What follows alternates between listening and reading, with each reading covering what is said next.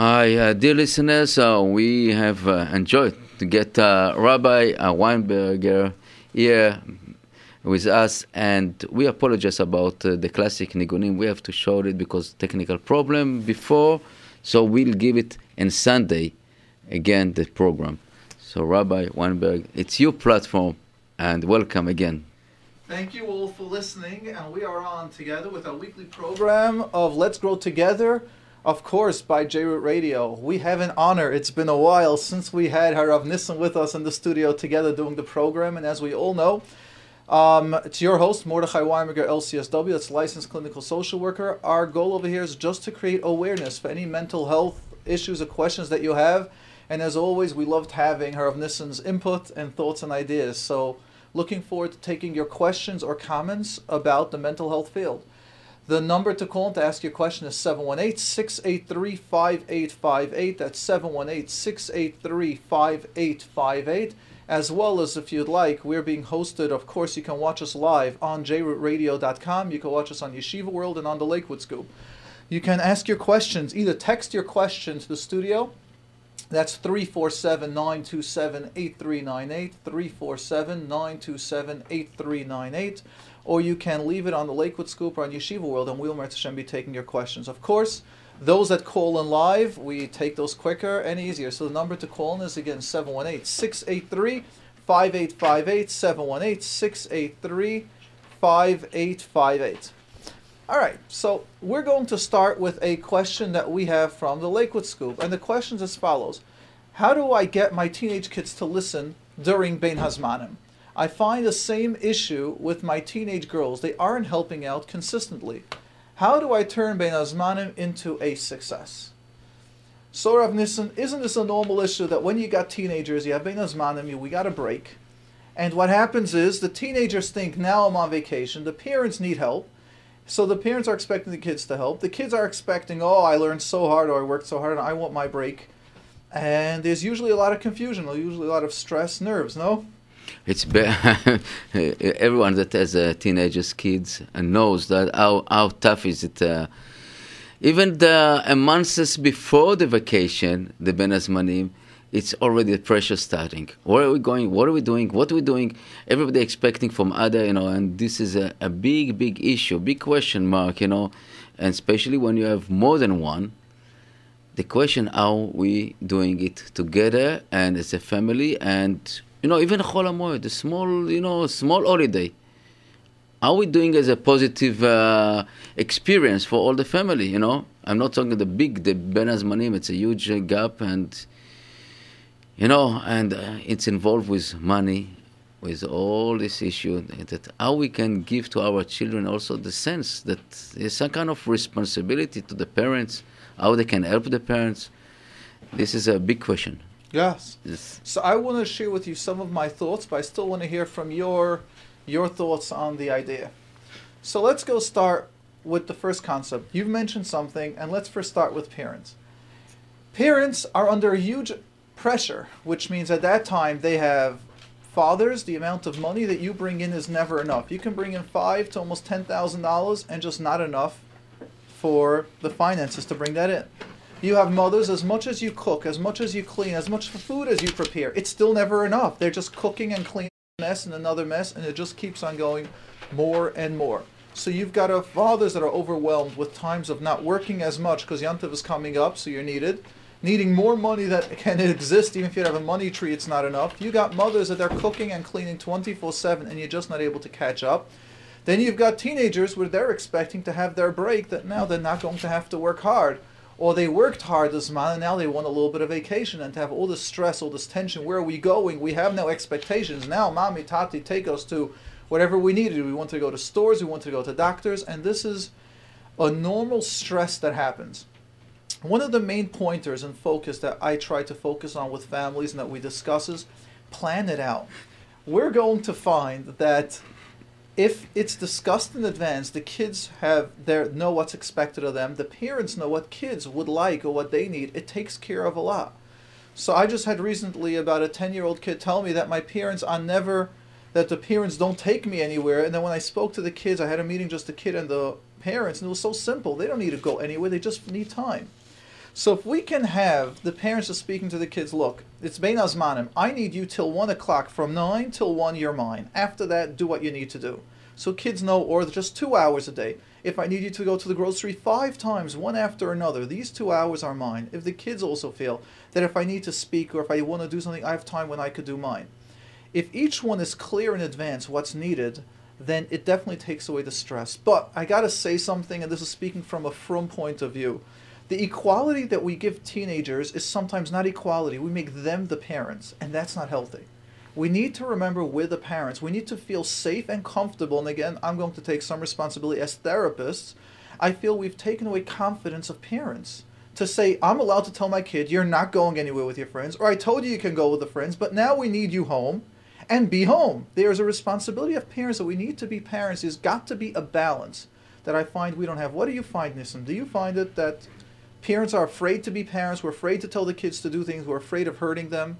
I think that uh, really, it's very again big issue and uh, big, uh, you know, stuff that uh, many many of us as a parents afraid, you know, that the kids can do, you know, that oh, my friends do it, my friends has it, why my friend has it, why my friend can go, why I can, why can't I go, you know, all this stuff, and parents are afraid to stay, you know. We as a parents has to understand that the, our kids, our kids need our discipline. They need to feel that we are strong because if they feel that we are, uh, you know, weak, I think that uh, they feel that uh, they cannot trust us, they cannot reliable on us, and we, that's what the, all the problems starting uh, with this issue that the kids don't feel that parents are in the control and and you I would say that in the driver's seat, and they can do whatever they want. And it's it's not good. It's not good. The kid kid needs a defense. Kids need the, the you know to feel secure, and above all, kids need something to be feel belong to. They need to feel belong to the house, that the parents love them, and it's not only no, no, no. The parents, as we as the parents, and I'm, I'm, talking to myself all the time. It's not, don't take it. Uh, as the parents need to understand that we we have to show the kids love and a careness that we care about them and it's not our decision that you are doing that don't do it because i feel so.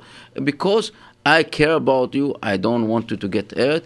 And talking about in a certain time yes you will understand it later. But right now my decision is no and it's no. That's it. Forget about what you want. It's not good for you that's why my decision. When you be in my position, you will make your own decision. This is the, uh, my my point of view.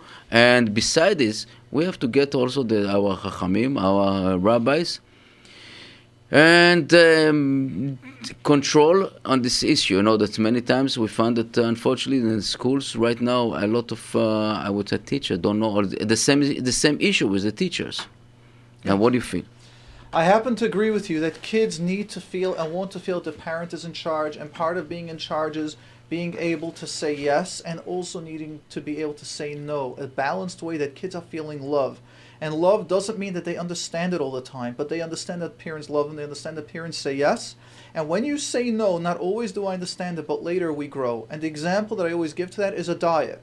When we look at that cookie and we're not eating that cookie, it's hard and we see everyone else at that wedding taking that great delicious cake with all that cream and if we hold back it's hard but after we feel great when a parent says a healthy yes and a healthy no kids will feel it very soon after and they will have the respect I have, I have after that we yeah, can take several callers yeah, as well. Yeah. I have one, one example that I tell my kids all sure. the time, you know, that it's like a sick small kid running to the street, to the yes. road. Yes. And you grab him and you pull him and just give him a nice, you know, patch yes. and patch, and he understand. This is exactly the same. When you see something, kids, he doesn't understand it's dangerous yes. for him. So that's what when I talk to my kids, I said, listen, this is exactly the same. Right now, you don't see the road, you don't see the, the, the cars that can hurt you, right. but we can see it. That's right. So, the question from the Lakewood Scoop again, because we're going to take now the first caller is Basically, what is it about how to get Bein Hazmanim for the parents to be organized and focused and proactive? What do we want? What are our expectations? Speak to the kids. What are their expectations? And if we work it as a team, kids are happy to help and they feel part of helping. Um, Harav Aaron, let's go to line one. Let's go take Dina. Then we'll go to Sarah, then Ellie, then to Yehuda. We've got the lines full. We are going to get a number to call and to ask your question is 718 683 5858 718 683 5858. Dina, you're on the air with Mordechai and Harav Nissen. Hi. Okay, Hi. my question is not about Pesach, so I And no, feel it's about bad. anything you you like. This to is your mental health time. Go ahead. Okay. So to make a long story short, my this is not about my two year old. This is about me. But my two year old was left upstairs in my apartment by himself for about a half hour. And when Okay, I sorry, found just say that one more time. Excellent. Uh, again, you were saying about your two. Just say it again, please. My two year old was left upstairs in my apartment by himself for about a half hour. Okay. And when I found out, I ran upstairs and I run inside, and he is on the floor crying. He thought I was in the bathroom, but I wasn't. Um, all the toys were dumped out, like in a panic. He never does that. And he hurt himself. He fell down or something. I don't know. And I was completely traumatized from that. And he's okay. You know, I gave him a hug and, you know, he told me he was scared and blah, blah, and it was okay. But I'm traumatized. Okay, so let's go take your question and then we're going to clarify. So, first, your question is that your kid was sort of locked out for about a half hour and he threw his little fit, whatever he did, threw, spilled the toys, and he's okay, but you're traumatized. And the answer is that this is very normal. Let's explain why kids move on. When we sometimes need to train the kids to sleep at night, means they're going to cry for an hour in their crib, and it's healthy. There are many times kids you need to do certain behaviors, and kids adjust with that. It's not the kids that have the issues, it's the adults which we have our issues. And that's actually why we'll clarify again to those of you waiting, please, and as we've done the last couple of weeks, is any question that we have about parenting, which we could, it's got to be about kids over nine years old, because almost all the answers were always the same. It's age appropriate, it's age appropriate, it's age appropriate, and us, the parents, need to take or to be more assured within ourselves. So let's be clear. Your issue that you feel like your son was locked out for a half hour, mistakes happen. You're going to find throughout life mistakes happen. And if you're going to Meretz Hashem have many kids, and the older your kids get, even if you just have one kid, mistakes are going to happen. That's the wonderful beauty of the Ribono Shel Olam, that he gives us mistakes continuously. And only those perfectionists that are afraid of making mistakes are actually holding themselves back of life. So my question to you is, how can you relax and understand this is only mistake number one, Meretz Hashem, to the many thousands of mistakes that are coming up. That's why I'm calling, because I know it's not going to be the first and only time. That's right. So let me ask you another question. Do you suffer a little from anxiety or fears? Not really. I wouldn't call myself an anxious person. But I would say, like, with my son, he's like my pride and my joy, you is know? he your first child? yeah. Just wait till the fifth kid.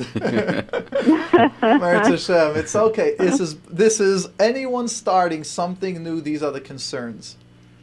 All right, telling you. Let's see. Harav Nissen, now you have a I- I- large family. I just Yeah, even I would I would say this is a healthy, healthy situation because you know what? Next time you wouldn't be doing it, and uh, you will be much more cautious, uh, about leaving your son alone or stuff like this. And I tell all the parents, you know, sometimes it's dangerous. You know, it happened to me so many times that I did the, you know, rush something and I hurt my children. It's happened. Until today, I have like heartbeat. You know, when I'm thinking about it, my heartbeat a little bit jump a little bit faster than the regular. But uh, it's happened. But uh, as a parent, I have to say, just you know what? Next time, try you know try to be a little bit more cautious. And I think that's very, uh, in my opinion, it's a healthy, healthy uh, anxiety. Let's say right.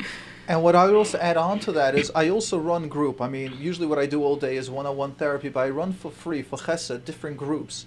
And one of the powers of group therapy is, and which I'm going to make the suggestion to you, not that you need therapy, but when you discuss it with other mothers, speak to your mother, tell the story, speak to an aunt, speak to people that have like a couple of kids, someone 10 years older than you. You're going to, oh, do you know what I once did? We once went here, went there. You're going to hear the power of group therapy is to hear that you're normal, to hear that everything I- is is okay.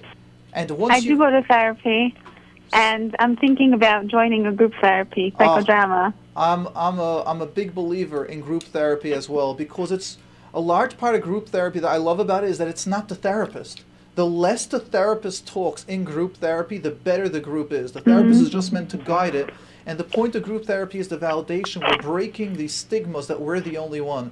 Imagine you would just speak to, not talking about group therapy, but you're going to speak to five other mothers and share the story. One's going, oh, do you know I was once whatever? I didn't realize the kid was went to the bathroom and the bathtub was over there, and we didn't realize that Baruch Hashem nothing happened, but I was so afraid and traumatized that since then I never fill up the bathtub without someone there. You're going to hear normal stories that every parent has. I know. I'm also in 12 step groups, so I know the power of the group. Yes. Excellent. Which is unbelievable. Excellent. So you're normal, yeah. Baruch Hashem, 100% normal. The Ribono Shel Olam should give you and your children, your husband, lots of nachas and simchas together with lots of big families and with lots of mistakes, Meretz Hashem. Just with Siyata Dishmai, all those mistakes should be should end well and healthy. But the more mistakes, the healthier. Amen. So it's just normal? Oh, thousand percent normal. And even your concern is normal. Just wait till the fifth kid and then you're going to see how easy you are. You got temperature, we don't have to run to the doctor. You got an earache, it's okay. Let's wait a day or two. It, I'm very much like that, but I just, with this example, I just, yes. it really took me over. Yes. Just like, how do I get over that trauma of it? So Nothing. Then, just here I would I would take that to you. So I would ask you, what would help you get over that trauma? Here's where we turn a drop into like the emotional therapy. What would reassure you that it's okay within yourself? To say that he's okay, he got over it. Good. So how can you tell it to yourself? Because you're saying that logically. So how can you tell it to yourself, I'm okay? I don't know. All right. So ask yourself. Take a moment. I'm a big believer in my therapy that the person has the answer them, within themselves. How do I convince myself that he's okay?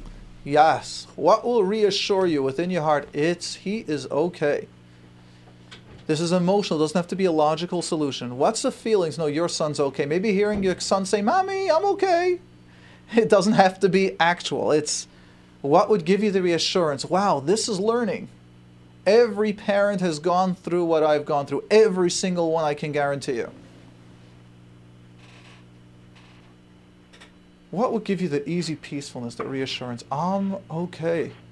My son is okay. I don't know.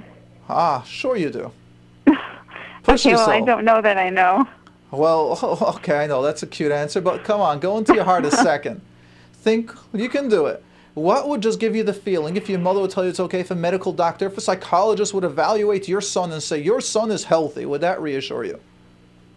What will give you the emotional confidence, security, I'm okay?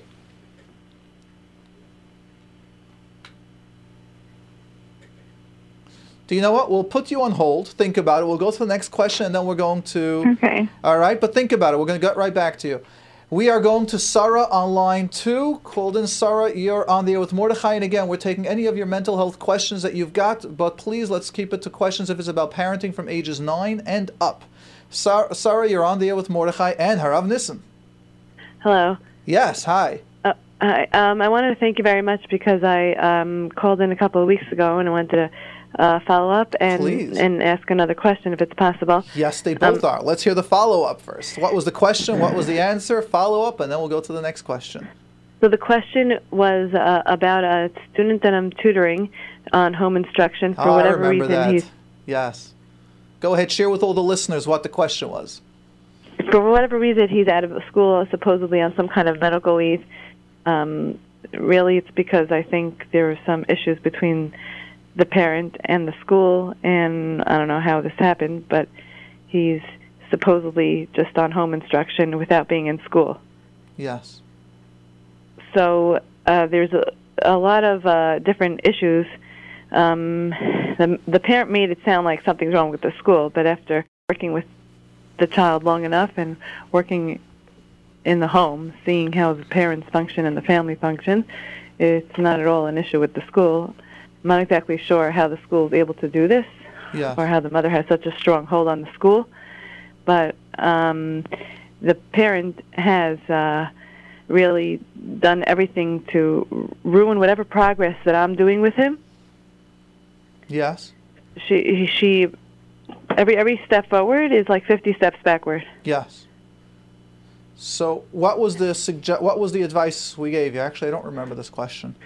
So the uh, maybe I'm wording it differently, but the advice you gave last time was just to focus on basic skills for life in terms of uh, being responsible, hygiene, and foundation things that were not inculcated in his nurturing. Yes. Okay, it sounds like me a little actually. I just usually I remember the question and answers. Yes, how did that work when you I probably just worded it differently, something It's okay. along the same I remember sort. a question similar, a little bit similar to that, where a kid was having major issues at home, and you're saying that the little work that you're doing isn't doing that much because there was so much. And I, I, I remember answering to a question like that, that like sort of what you said, like focus on the basics. We're not here to let's say go teach this kid now how to start. You know, some advanced math issues, but if we can teach the kid how to verbalize emotions that they're feeling or how to get along Right, with exactly. friends. That's it. Right, that was the question. So we said if you focus on the basics, you're going to give this kid tools for life. And let's say when there might be some other difficulties with the with parents or issues that might come up, he'll have more tools. Excellent. How Right. did that work? How did that suggestion work? So it it worked well. It's working well, except that I'm finding that because of all the other issues that he's having at home, it's just so hard to make any progress with him. Yes. Like his progress is so inconsistent. Good. Every so day watch. something I'm different. going to I'm going to just re uh, refocus you. First, let's hear the positive. What did that information help? And then we could go to, and then we'll, I'll even clarify to you how complicated the situation is. But let's first go. What did you find? What are the small steps that did help? Because this is the com- this is the encouragement that people need, especially in in our field where there's so much. It's like an avalanche of negativities, and our little drop of water does something. I, I want you to focus on that and to recognize what little steps did it did it accomplish. Do you So find him it- more communicating? it- Do you find him smiling and being able to connect a little bit more with friends than in the past? Not big stuff, but let's start focusing on the positives that we did accomplish. So basically, um, your advice accomplished a lot by, like you told the previous caller, to that that the job of of what you feel as a professional is to try to strengthen the voice of the person. So basically, that's what I felt all along. That basically needs to just work on the foundation stuff, Yes. Yes. and so it just helped me Good. So, to. ho- so how do you feel? Well, tell me the change. So what is the little change that you notice by focusing on the foundation? the change in him Yes. is not necessarily that much of a change because Good. He- so he what doesn't are you noticing? friends. So is it the change have- in you? Is the confidence in you that you the don't change to- in the confidence is the change is in me. In him, I'm not so sure. Good. So let's take it to you. So the confidence in you is that your focus is more those small but monumental steps that might change him in life. Right. Uh, I don't see anything so much in him. Um, some days he'll say he'll he'll be on target, and some days not. Okay. Like I'll ask him when he showered last, and then all of a sudden out of the blue he'll say, "Oh, yeah, today I have to take a bath." Right. Okay. So, So- you're able to get him more focused on the basics. Okay. I got you. What is the question that you had? The question for today is basically what happens most of the time is I'm not, I'm not so sure that he that he doesn't know how to communicate. It's more because there's no nurturing. Yes.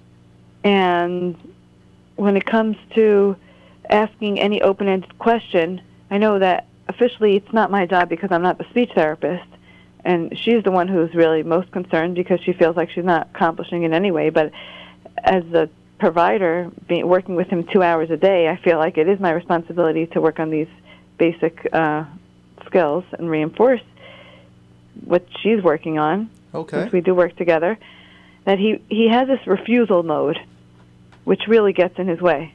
And I think it's because of I, I think like I mentioned last time that he and you, and you explained to me that sometimes a parent could be the child could be the parent in the relationship, Yes. and that's definitely what's going on in his house. Yes. And he tries to do that with his teachers also, yes. and it, that part I'm finding very very challenging. Okay, so let's now make your simple question complicated. And let's understand your question. And your question is that there is a boy, whatever age it is, that he's not doing the basics functioning of hygienics. Let's, for example, even just taking showers and even communicating his needs. And what you're discovering more and more that there's a family dysfunction going on, which is affecting the kid. And because the family is not strong enough, whatever issues they have, this kid has become the parent. So he's able to manipulate and do whatever he wants. Correct? Exactly. Now That's let's make the now let's make the situation even harder, and that is sort of what Rav Nissen was saying earlier. and that is that parent, kids want to know they have parents that are in control, that are in the lead. And it's important for therapists to recognize that, that we need to lead. I can unfortunately tell you, in about 10 or 12 years of working, the first time I've ever thrown a person, told a person, leave my office, was about three weeks ago. That's several thousand people I've seen. The first time I've asked someone to leave, and the, the abuse was just completely unacceptable in my environment. The person has come back, but has come back a little bit like a tatala, which means with a, with a little bit more recognizing, okay, this person, I need to behave differently. And in that 45 minutes in my presence, the person is different. And that's something we need to recognize. So I'd like you to realize is again, our goal is not really to change this kid's entire life. Because all the time with his parents, you might only get the government might give you funding for certain hours and only for the you know for the school times. And I'm just not going to have your input in a second, but for you to realize that what you're doing over here is you're teaching the brain there is one person who I am not the parent, where I can feel like the kid. Now, it's not done in an angry way. I did not yell at the person. It's not done in a physical way where you throw the person out. It's just very clear. In my presence, this abusive behaviors cannot continue. And that person's response was sort of like, but it's my life. I can do what I want to do. I like, of course you can. You leave my office and you can continue doing what you're doing. But in my presence, that's not acceptable. And when you can set that up, the person respects that. They understand what they are. And that's really my recommendation to you is sort of get a little bit training, take a course, take a book on something on assertiveness, how to be safe, how to be comfortable, and you will see how this kid in your two hours will behave very differently than the rest of the time. And just having this seed in the subconscious to know that somewhere they had to follow someone, maybe you might not continue with him, maybe five years from now it will benefit someone else. It's so much easier when you have someone that has created it in the brain at least one time assertiveness in a healthy place. Harav Nissen, what's your take on this? I got. Uh, I think that the, the, my impression a little bit that she get involved a little bit more emotion and this issue, and you are not going to replace his parents. This is number one, and and and, and a point of view that uh, very important to see the relationship between you and the other therapist and the parents, and if no relationship is very sad. But as as uh, Rabbi uh, Mordechai. Say, Mordechai said you know, with all these uh, names, it's a little bit yeah. tough with my t- tongue. But uh, with Rabbi Mordechai I said, you have to be very strict on your time and your position. That you are now, right now, you under my control, and this is your time to get land. My duty to give you something. If you don't want it, okay. It's it's your problem. I'm sorry. We have to spend these two hours. You want to spend the two hours? You do it. You know, this is my my approach, and you see that you are the control, you are the driver. You you are in the driver's seat, and the wheel is under you, uh, leader, yes. leadership. All right. So really, what I would add on exactly to what Rav said is, I feel you need supervision. That's why we have supervision. This is a very hard case, and for you to feel that you're in charge, as Rav said, that you're the leader, I feel you need guidance. And your question is it's a complicated case. If the school can't handle the kid or the parents, what do you think you're going to accomplish in two hours with a kid that he's running the show? However, you can accomplish a lot. And by you taking the lead, is will Mertz Hashem do that? Just get the supervision. Thank you for your what, question. What do you mean? What do you mean by getting the supervision? What do you? A guidance. Someone's got to guide you. I've got a supervisor. I should. I don't need no supervisor, but I have a peer, someone that I work along with. That when I've got questions, even though I answer questions right away, but when it's my client, in my case, I get blinded, as Rav Nissen said, emotionally attached. It's very hard to be a therapist and complete to be completely detached because then you're not therapy. Like the saying goes, people don't care how much you know until they know how much you care. So you got to care. But if you care too much, when you get caught up into a situation, you're not able to think clearly. And that's why you have peer supervision or someone or a supervisor guiding you, giving you the suggestions, sort of like what you did here. But I only got like four minutes for you. There's a whole right. lot of information I would do, and there are people that have experience that would be able to guide you. That's called supervision. I hear, I hear, I understand, and I, I think that the um, advice on being assertive is basically like strengthening my own my own voice and what I feel is necessary. Yeah. So, like today, when he just decided he didn't want to do something, and he was just sitting there, I said, "Look, if you're going to do nothing, that's fine, but I don't need to see you doing nothing. So you need to go to your room now." That's right. Or yes, yes. and he got it. refused. He didn't get up. He refused to go to his room. So and I now called what the to do? housekeeper. There is a way to do it. And there's a thing that you leave. exactly. Of Nissen's point. There's a lot, but that's where you need guidance. This is a heavy Right. case, and that's called supervision. Not that Right. you're supervised in a way that you're not doing a good job. Supervision is when you've got these questions for hard cases. You need someone with a lot of experience guiding. right. Yeah, so you're on the right, right. path. You're getting the concepts. Now we need just need someone to guide you in the details how to do it. Thank you, yeah, Sarah, thank for you calling much. In. You're welcome. We're going to go back to Dina Harav Nissen. Let's go hear if she's got it. All right, Dina, you're back with Mordechai and Nissen. Harav Nissen. Okay. Have you found So- the feeling that would give you confidence or the person or the message? So I thought about it, and you said something like to like have a psychologist evaluate him and make sure he's okay, Good. which would work maybe. But then my intellectual comes up. Yeah, but that didn't happen. So how do So we know let's that? not talk. So right now we're not talking to your recognize, and this is what I do with many clients, and that is we explained it several times. We'll just do the short version. When the issue is intellect, we use intellect to so, to solve that issue. When the issue is emotional, we use emotion to help that issue. So what we want us to recognize now is that. When we're trying to use an emotional solution, intellect's getting involved. I'm going to ask your intellect to just stay out for a minute or two. Can you just feel a moment what it's like? For you to hear from a psychologist saying your son is excellent. This is normal and nothing has nothing is wrong with him. It's very calming. i just want you to feel the feeling not the intellect just the feeling. Now when you look at your two-year-old son how does he seem? He's okay. excellent. Now just feel it a moment. Just stay with the feeling. We know it's not true. I'll even reinforce your intellect. It didn't happen. And it won't happen. We just want the feeling because the issue is the emotional part. We want to speak to the emotional brain, emotional language.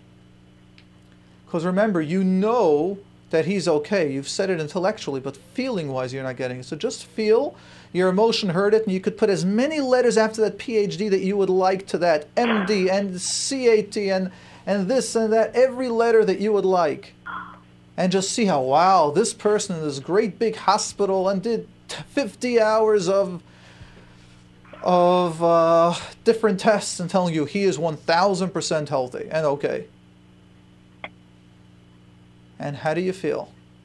It's very calming. Excellent. Now, when I ask you, you think of your two year old son, what's your feeling? How do you feel now? He's safe, as he was always. That's right. But That's- then my intellectual gets in the way. Good. And now, what would you respond to your intellect now? Get out of here. Good. And that will be some of your lesson that you're going to learn in life. And that's why I asked originally, let's say, you know, about anxiety or things like that, because the battle of intellect and emotions is something that with a little practice you'll learn how to give respect each one, but at the same time have them work together. So a little bit exercise for you would be is to practice more on emotional visualizations and understanding that you're talking to a different part of the brain. So what's happening now is you're washing your right hand, and your right hand is saying, "Yeah, but my left hand isn't clean." And we're saying, "We know your left hand isn't clean. We're just working on your right hand right now." Then when we wash your left hand, your left hand will say, "But the right hand, you know, was clean five minutes ago. Maybe it's it's okay. We're just doing one step at a time." So when we talk to emotions, we talk to emotions. When we talk to intellect, we talk to intellect. And when we do behavior, which is actions, we talk about behavior. So just practice more visualizations. Like when you're concerned about something, just practice feeling and tell the intellect, I know that you're involved, but we're not focusing on you right now. All right? Okay. Thank you, Dina, for calling in. We are going to go to Thank Ellie. You. are welcome. On Ellie on line three. So the number for those of you who would like to call in is 718 683 5858. 718 683 5858. And then we'll take a question or two from the texting that we got into the JRoot radio at 347 927 8398. Just be aware that we really are focusing on the callers. We'll just take a text or two. Ellie, you're on the air with Mordechai and Harav Nissen. For those of you tuning in, uh, for those of you tuning in, it's Mordechai Winberger, LCSW, licensed clinical social worker, on your JRoot radio program, which we thank them for having me. And you can watch us live on jrootradio.com, on the Lakewood Scoop, and on Yeshiva World. Um, Harav Nissen, um, actually, Ellie, you're on the air with Mordechai Yes, and Harav hi, Nissen. hi. Good afternoon, Mordechai. How are you? Baruch Hashem, Um, fantastic. okay, so I'm not sure if you ever covered this topic. I'm sure you did. Um, I just don't always have a chance to listen to your great show. Um, uh, right now, uh, our family, my wife, uh, my wife, uh, myself, and my three kids live with Flatbush, and we uh, we're strongly considering uh, moving to Lakewood for you know for all the right reasons, of course. And um, the question is, um, we are very concerned the, the, the children switching um, schools. Um, the children's ages are 11, 9, and 5. So Yes. um, they, they are older. Um, they do have a lot of friends in the school. They happen to be from the top of the class. Um, not to brag, but they have a lot of friends and they're very popular. But, you know, we, we decided that it would be better for our family to make the move. My question is, um, uh, how concerned should I be and what I could do to make it easier for them? All right. So first, let's understand. First, let's understand your question is a great question. As parents, preparation is the key, which means your question is actually 50% of the solution. And that is when we're aware of things, then we can deal with it ahead of time. So when it happens, it's pretty simple. I just had a client that told me it's amazing. We just done some major changes in our lives and it went so smooth. And I go, let's recognize it didn't just go smooth. You used to go through transition stages at a very difficult, stressful, tense level. You've gone through a major transition level and you are successful and it went smooth and easy because you've gone through transition levels, you've mastered it, you've identified the issues that might come ahead of time, and because you've done that, now you've now you've dealt with it, and that's why we have Baruch Hashem with Siyata Dishmaya, a successful outcome. So let's understand your question, preparing in advance, is fantastic. So let me go ahead and give some suggestions that I've got, and then you'll tell me how many you've done, how many of these ideas you've thought of, because you sound like a pretty smart, intelligent person that has you. thought about it. I can also tell you, me myself, I've gone through that transition with my children. I used to live in Flatbush and I moved to Lakewood, so I can How old, how old, how old are the children? probably they were the same ages. Oh, Yeah, wow. I think at that time they were probably eight going down. But let's maybe go we ahead. should go. We should go. Maybe we should go out for supper one night and discuss it. Yeah, yeah. but let's go take any transition because this is not just about children. This is not just about schools. This is even about adults. If you know the amount of times I speak to people, they say, I don't want to change businesses or jobs because I'm afraid of the whole beginning stages. Or my child changed schools and then everything went bad from there. So let's first recognize some of the main pointers we want to focus on with your children when, uh, since your focus is children, about children, about changing as well as we would like to focus on for some of the pointers, some of the bumps that one or two, two kids might have that other kids won't have. Okay. So let's get this. Step number one is to prepare the children in advance that when we change, we're going to meet new friends, we're going to meet new people. It's going to be different. So different, you want to give them, you want to tell them it's going to take eight weeks till things get to normal. So till you're going to find new friends, till you're going to have who you're going to connect to, till you're going to find out where the lunchroom is, where this is, which person's going to take you around. It gets a little, you know, it takes time till that happens. So when you give them the two month time, even though they might not understand it, but you understand, oh, but we're only one week into it, give it another six weeks. Even if kids don't understand the concept of time, just hearing that it takes time and we don't have this pressure, oive, it's not going well, already relaxes the situation. Step Okay. one. Another point to recognize is if they're starting the next school year, if you can get them in ahead of time to camps, or if they can have along those lines just one kid or two kids in the class that they know. Because what happens is when you know someone, you don't feel that new or that afraid. Along uh-huh. these lines is what you do is many times when people before they do public speaking, one of the Olive Bay's advice is check out the place before. Go two hours before you're going to speak and see what it's like. Know the, where the podium is, know where the room is. When you're walking in, you're not walking into the building the first time alone. So the less new, anytime is something new to our senses, our brain, we feel insecure. When we've done something several times, we feel confident. So if you speak to any Maggid Shiur, any Rebbe, or any Maggid Shiur in high school, they'll tell you ninth graders are afraid. Tenth graders start feeling they know the place. The eleventh graders feel like they own the place. The twelve, the twelfth graders are already preparing for the next place, but the process of all ninth graders are afraid and they're oh, who's in charge and all this. Tenth and eleventh graders are the hardest ones because they already feel they own the place. Okay. So again, number one, preparing kids that it takes time. Number two, get them to connect to one or two kids in the class, or like go to day camp or to camp ahead of time. This way, they'll already know some kids. The the next point, as we mentioned, to also get to know the building, get to just know some of their surroundings. The Okay. the fourth point, which I can tell you that the schools are in general, today's days, the Rebbeim and the schools are very up to date. Means call the Rebbe ahead of time. And tell the Rebbe, my son's coming in, can you help him out? Just keep an extra eye on him. And they will do that, and the teachers will do that as well. They look for that and they look to help. So, yes, they will do that. Yeah, that I definitely thought about, yeah. Yes.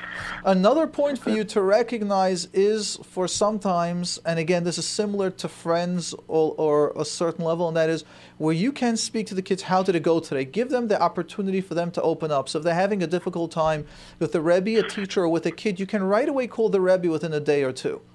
So you can be proactive. And when the kids feel it, or the Rebbe just gives them a hello and that caring, or a cousin in an older grade, just to show them around, it changes everything. So you can speak to them daily. How's it going? And again, if something doesn't go well the first day, you're not jumping in to help and save it. But you are keeping your ears open that within two, three days you can work on it. And that helps a lot. Kids knowing that the parents are involved, parents are willing to help out. And that is a major step about movements. Does that make sense so far? Uh, yeah, yeah. I mean, the only thing is, is uh, that we're not going to have a chance to do the camp part. So okay. Um, um, um, can I just ask uh, a question relevant? What do you recommend, besides all these points, offering them extra like treats or uh, like we think about like promising them uh, maybe a trip somewhere because since they are older, they know that's not going to be easy for them. Um, okay, let's take a step back. You're saying since they're older, they know it won't be easy for them. I want you to realize that is an opinion, which means let me clarify. The younger we are, the more open we are and the, the easier we adjust. So take a two year old kid or three year old kids right away. Oh, you here? Come up to my room. They take them into their room. They show them all their toys, everything. The older we get, we only go into the kitchen. We only go into the living room. We're more guarded and we're more closed. So understand the younger the kids, the easier it is for them to adjust. And it also now goes into the, the second part that I was going to discuss the nature of your children. You could have a nine year old, which is very open and free, and he or she might have friends right away. You might have a five year old, which is more the nature is to be more guarded, and he or she will have a harder time making friends. So, pr- promising presents and gifts in advance, like saying it's going to be hard, is also something that's not that real. The adjustment might go pretty smooth. So my real recommendation is yes, you could tell them something, but don't focus on the negative. The real focus would be if you're moving to, if you let's say your case, you're moving to Lakewood. Are there any kids that are living around the place? Can you have them meet two, three days in advance? Any of the kids, any of your neighbors, or something like that. Find out who's going to the same school and maybe call up one of the mothers and say, hey, my kid is joining the class. Maybe I could take out your daughter and my daughter just for lunch or just to pizza shop any connection, any cousin that they have just showing them around makes it easier. Someone just not walking in alone, that fear or being in a new place, not knowing where to go, is what makes things uncomfortable. If they know there's someone just to show them around, oh, this cousin's going to pick you up right after class and he'll take you to the lunchroom, or you'll follow the class, or, the, or you connect to the Rebbe, even have the kids just speak to the Rebbe and to the teacher. Just hearing, hi, you're so nice, or something like that will make it easier. The goal that we want to take out of change that's so difficult is new, the unknown. The minute we feel we spoke to the teacher or the Rebbe and he or she sounds nice, it helps out. Okay. All right, so I wouldn't focus that much. It's going to be hard. Just focus. It's a transition state. Transition takes time. We'll get through it, but the easier we're adapting, the easier we deal with stuff, the quicker it gets. Okay. Thank you very much. You're welcome. Great. Okay. So we are going to go to line five to Yehuda. Yehuda, you're on the air with Mordechai. For those of you listening in, you are listening to Mordechai Winberger, LCSW, that's licensed clinical social worker, and we thank JRoot Radio for having us. You can watch us live on jrootradio.com, on Lakewood Scoop, on Yeshiva World, and the number to call and to ask your question or comment about anything in the mental health field is 718 683 5858. That's 718 683 5858.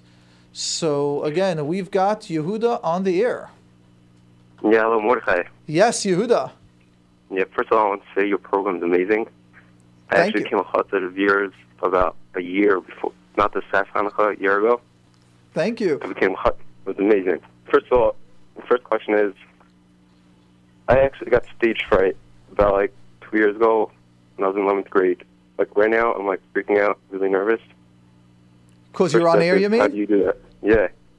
Okay.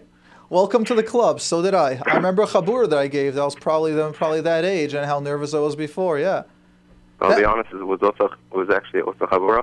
Yes. It Makes in front sense. of it was in front of fifteen Bachurim and like three adults. Yes. Like right now, right now I'm also like right now panic. Well, you, it's And- uh, normal.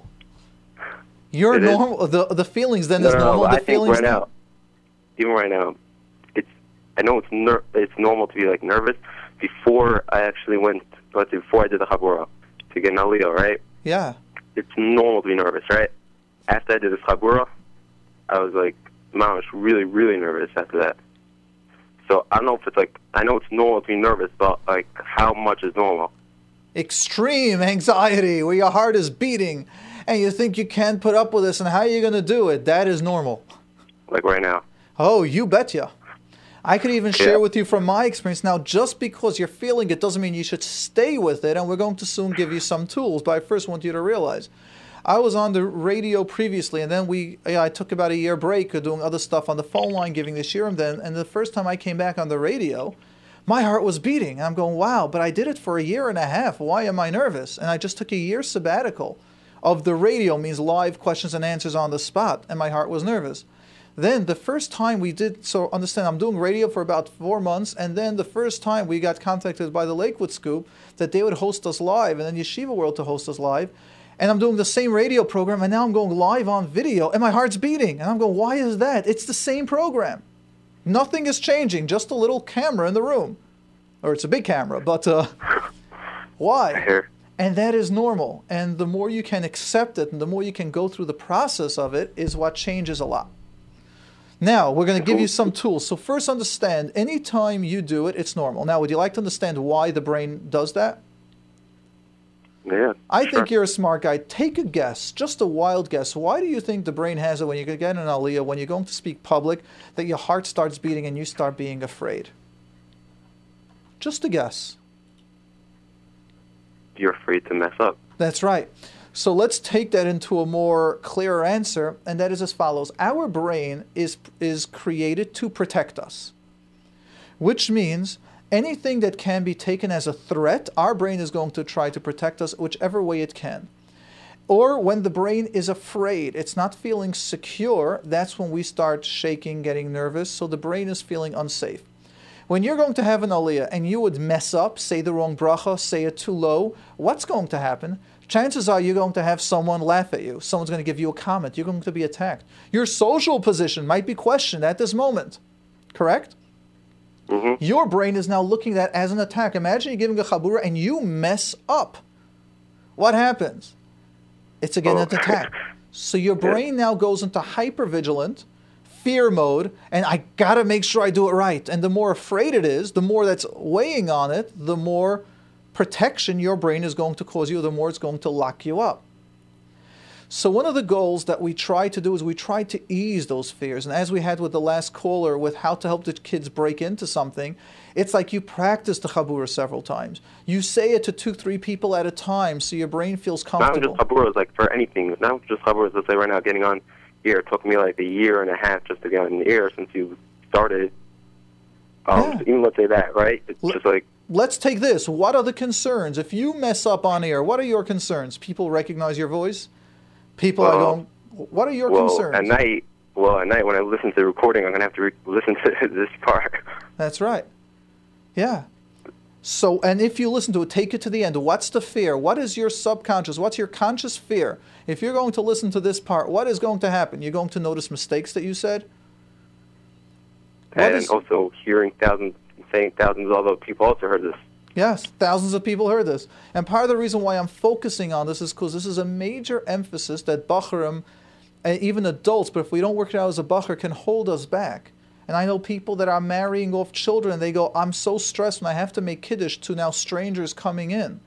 Or when they have a brother in law, sister in law in the house at the Shabbos and they say, I'm embarrassed just speaking publicly. Or dancing at a wedding. That's why I'm focusing on this, because it's so important for so many of us to realize where it comes from. It comes from the brain protecting ourselves.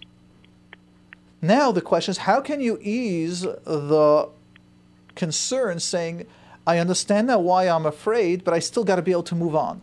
Which means we're allowed to be afraid, but we still have to be able to be successful. Make sense? Yeah. So now let me ask you, what would give your emotions the feeling that I'm allowed to make mistakes? I can be public, as public as can be, and still make a mistake. What would allow me to feel that? Yes. I was just reviewing one of my notes yesterday. I actually forgot now which blatt the Gemara was, but I was just seeing that one of my sharing was about making mistakes, one of the programs on the phone line. And what I had over there was the Gemara from where Rav Huna says that when Mishlei says Tachas Amichshal Azais, under this mistake, through this mistake, and he says, Ein um, Ein Adam Oimid Al Divrei Torah, I'm not sure I'm quoting the exact words, El Imkel Nichshal Behem, that you cannot be a Rav if you have not made a mistake in Piskei Halacha. means anyone that's a Rav has made a mistake. And that's Rav Huna saying, which is uh, an Amayra. So what he's saying is if you want to get to any level of leadership, of success, at least in Torah, you're going to make mistakes. And you got to be able to stand by it. Rav Chisda caught him that he gave a certain psak halacha, and instead of, he was sort of the Gadol Hador at that time, sort of saying, it's not a problem that I did it, this is normal, this is healthy. I've made a mistake and now we move on. You're right. What can give your brain that feeling? The only way to grow, the way to learn to grow is by actually making mistakes. So embrace mistakes. What will give you that feeling that when you're going to listen to this program, the recording, you're going to say, Yep, I made that mistake. I should have said this. This part wasn't clear. But you know what? I'll call Mordechai next week and I'm going to get it even clearer. And then you listen to it the next week and I let you, with the greatest of pleasures, use me as your role, as your role play call it next week, and then listen to it the next week, and then say, okay, this this was better, still not good. We'll do it again. Give yourself about six times of doing something till you feel confident. So I have two answers. I'm not exactly sure exactly which answer you'll like better. Go ahead. One Give me several answers, whatever you'd like. There is no right answer here. Okay, fine. One answer will be a, if I know, let's say, like you said, like a Rav has to make a mistake, right? Yes. So if I know a respect, respectful person has to make does make mistakes, and you see that they came, they moved on in life, whatever it is, they came, they became a Rav, whatever it is, they became something in life that I know I can make a mistake and become something in life. Is that that's definitely? So I would give you a little, even a drop more exercise to that. Speak. Wait, I have in, a better answer, which I rather. I have a different answer. Good, answer, good. Me the second one as well. Let's hear the second one.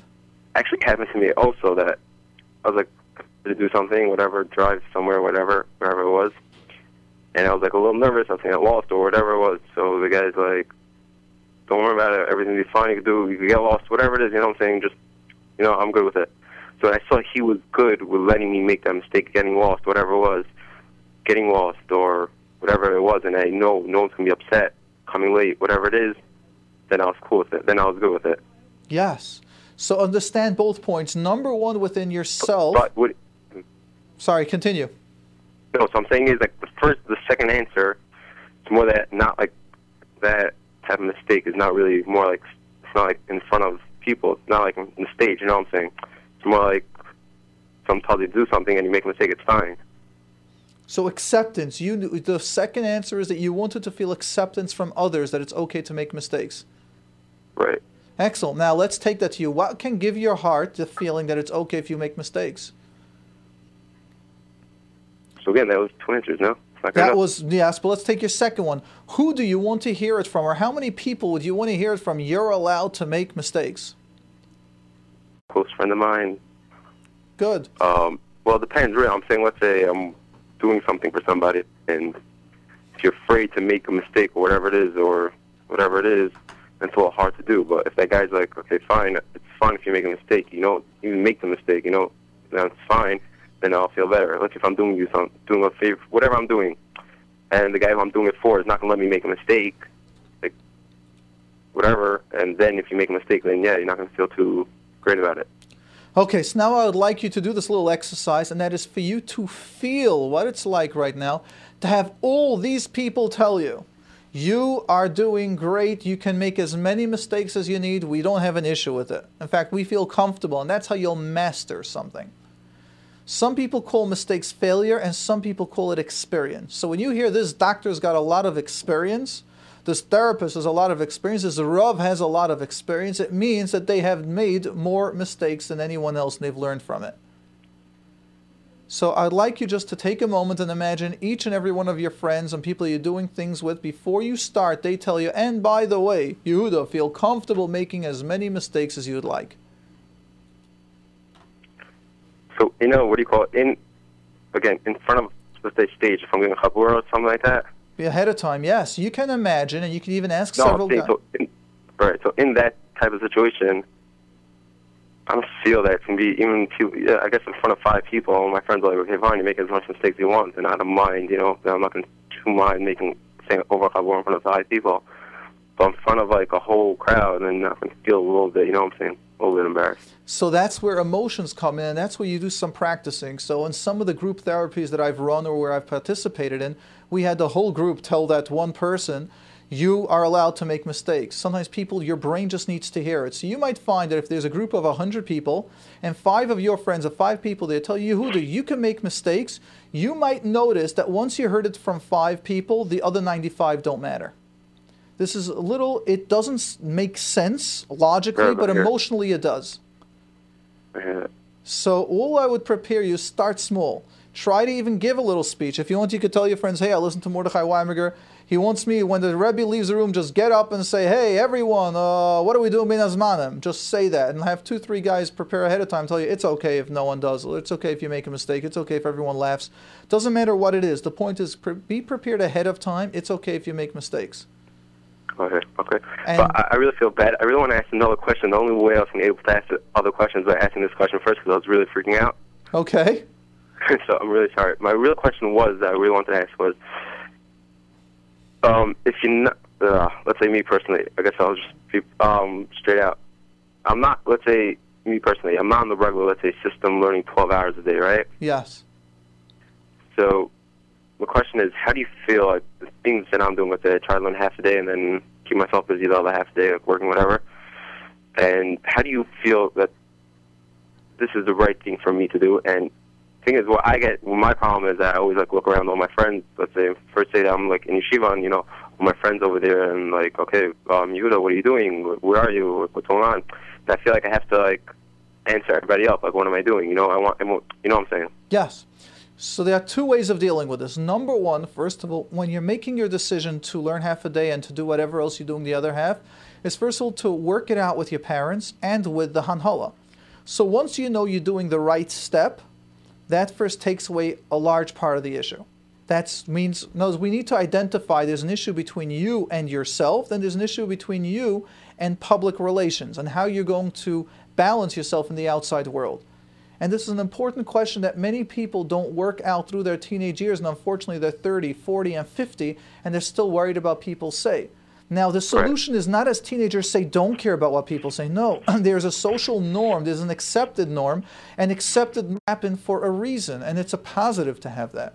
We need to find our balance between our individuality and the norm. So, step number one is find within yourself, within your heart, you need to be comfortable. So, you spoke to your parents, you spoke to Hanhala, and you guys worked it out in a way that it's right for you.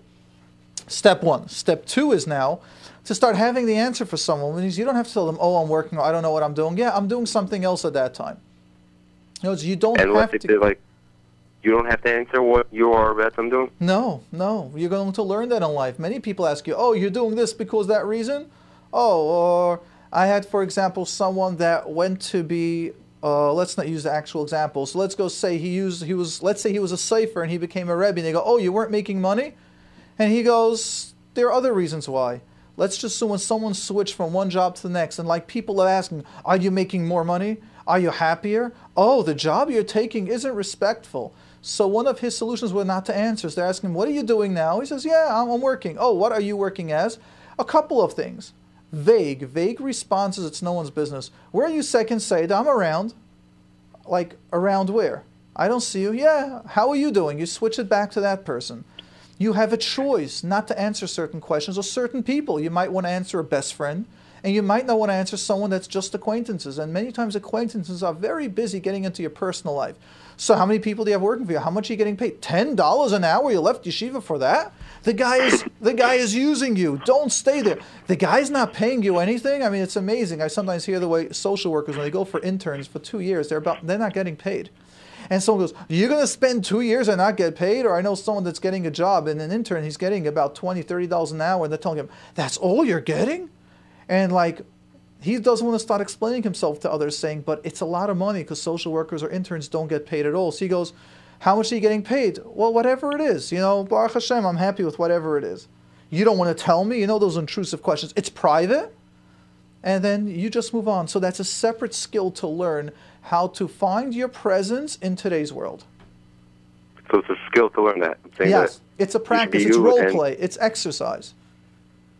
Okay. And Yeah. so again, so let's say um, to learn that skill, saying how's the best way to do it? Practice. So here's again where usually you would go to the therapist, role play, or a friend of yours that you can practice it on. Or you with your parents. Okay, someone's going to tell me this and this. Well, how do I respond? And you can get some ideas, and then you practice it. That's okay, fine. So that's Yeah. practicing And the point. same idea is also with your public speaking. You practice it, try it as many times as you can. The more you practice, the easier it is. Go Practice ahead, what? try to go do the public speaking. Yeah, even getting an aliyah. Take a small shul or a small place with only 10 people there, buy the aliyahs for three bucks, and go ahead. Go to, go if you live in Flatbush, go to Chassidish Shtibel in Borough Park for three bucks, buy the aliyahs, and you'll do it a Monday, a Thursday, a Monday, a Thursday, and you'll see once you get more comfortable, it's about trying. You'll make mistakes. One time you'll forget. The more times easier it is. The biggest issue that I find why people are afraid to do public speaking or getting aliyahs is the lack of trial, the lack of trying, the lack of experience. And even if you do it and then you take a year break, it will be difficult again. It'll be much easier to get back on the road. But when we take a break, a sabbatical, it's hard to get back into it. Everyone's got after Chol Hamoed, after Yontif, oh, I got to go back to Yeshiva, I got to go back to work, oh, I got to start. Besides for the mothers would say, oh, Baruch Hashem, now I get a bit of a break. But other than that, uh, we need to realize that anything you start new hard. Or for those mothers when they say, I got to get the kids out to school again, but that's the focus. Yehuda, thank, Thank you. Thank you very, Lots very, of very much. hatzlacha. I mean, Yes, and continue growing.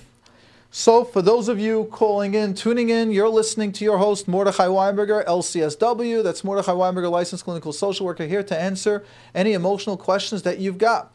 We have on line six, we are going to go to Gittel. Gittel, Hello? you're on the with Mordechai. Hello, hi. How are you?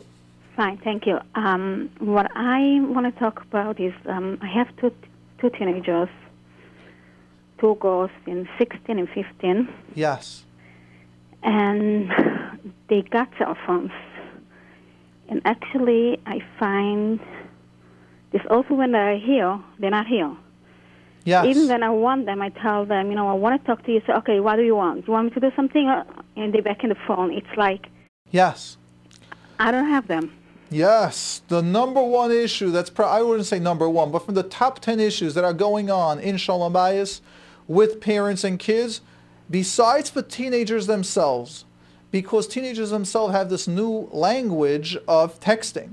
Communications are about texting. Communication is not about now one on one, it's about having six or seven friends texting different conversations all at once.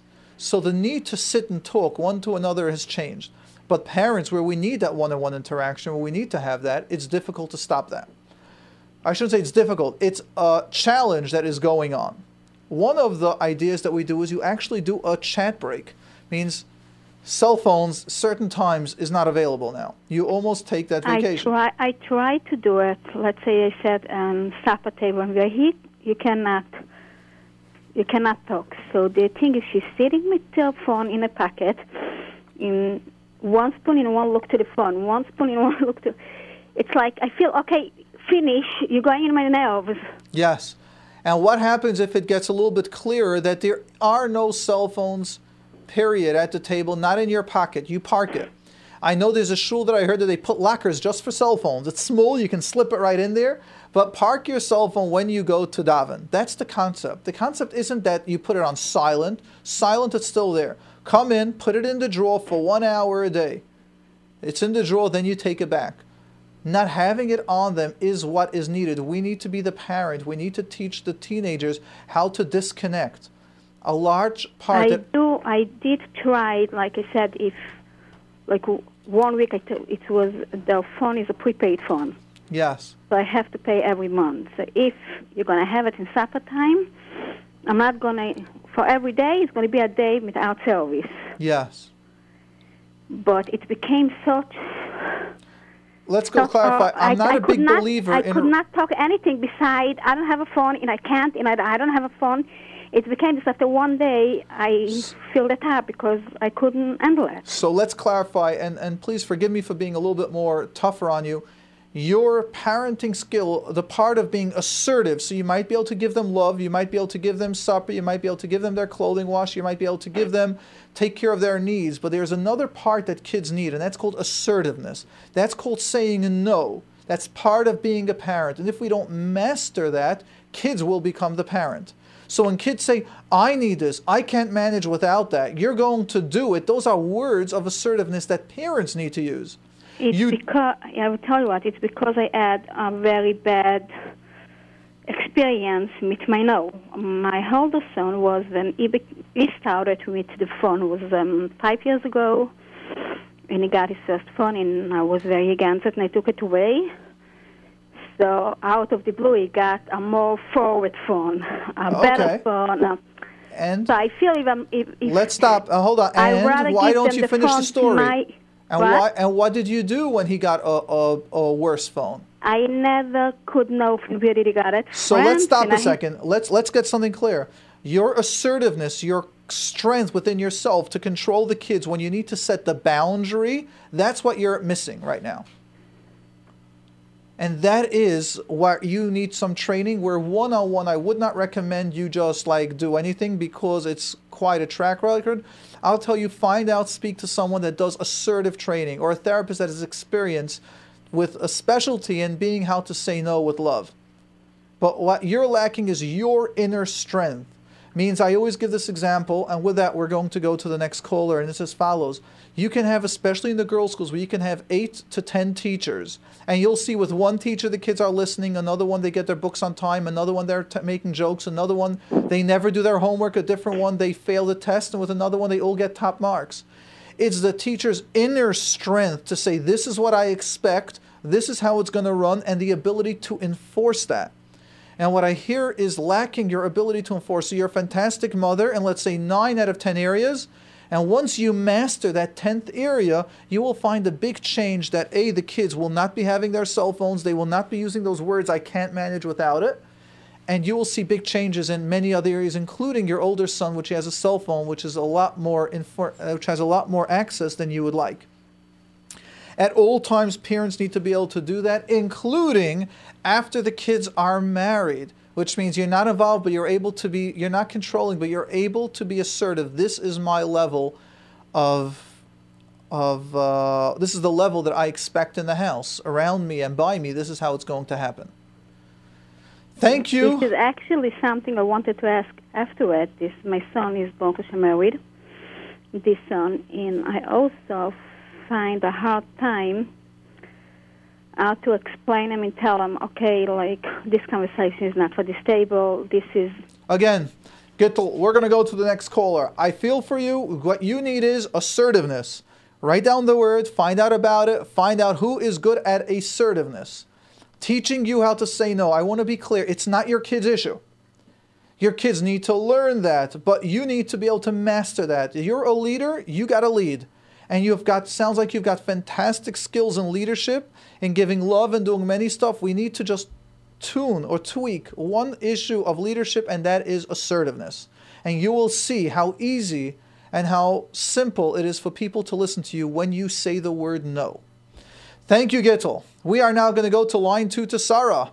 Sarah, you're on the air with Mordechai, and thank you for holding a such a long while. Hi, thank you so much for taking my call. You're welcome. Um, I actually had a question about moving, but since somebody called up and you answered his question, I really got a lot out of it. So I'm going to ask a different question that I Go wanted right to ask. ahead. Um, I had recently a medical emergency in the family where we got a phone call in the middle of the night to tell us that we should go to the emergency room. Yes. I found that um, now, even just thinking about my physical response, I, is, I find it terrifying. I basically found myself almost paralyzed. You know how they describe it in the books?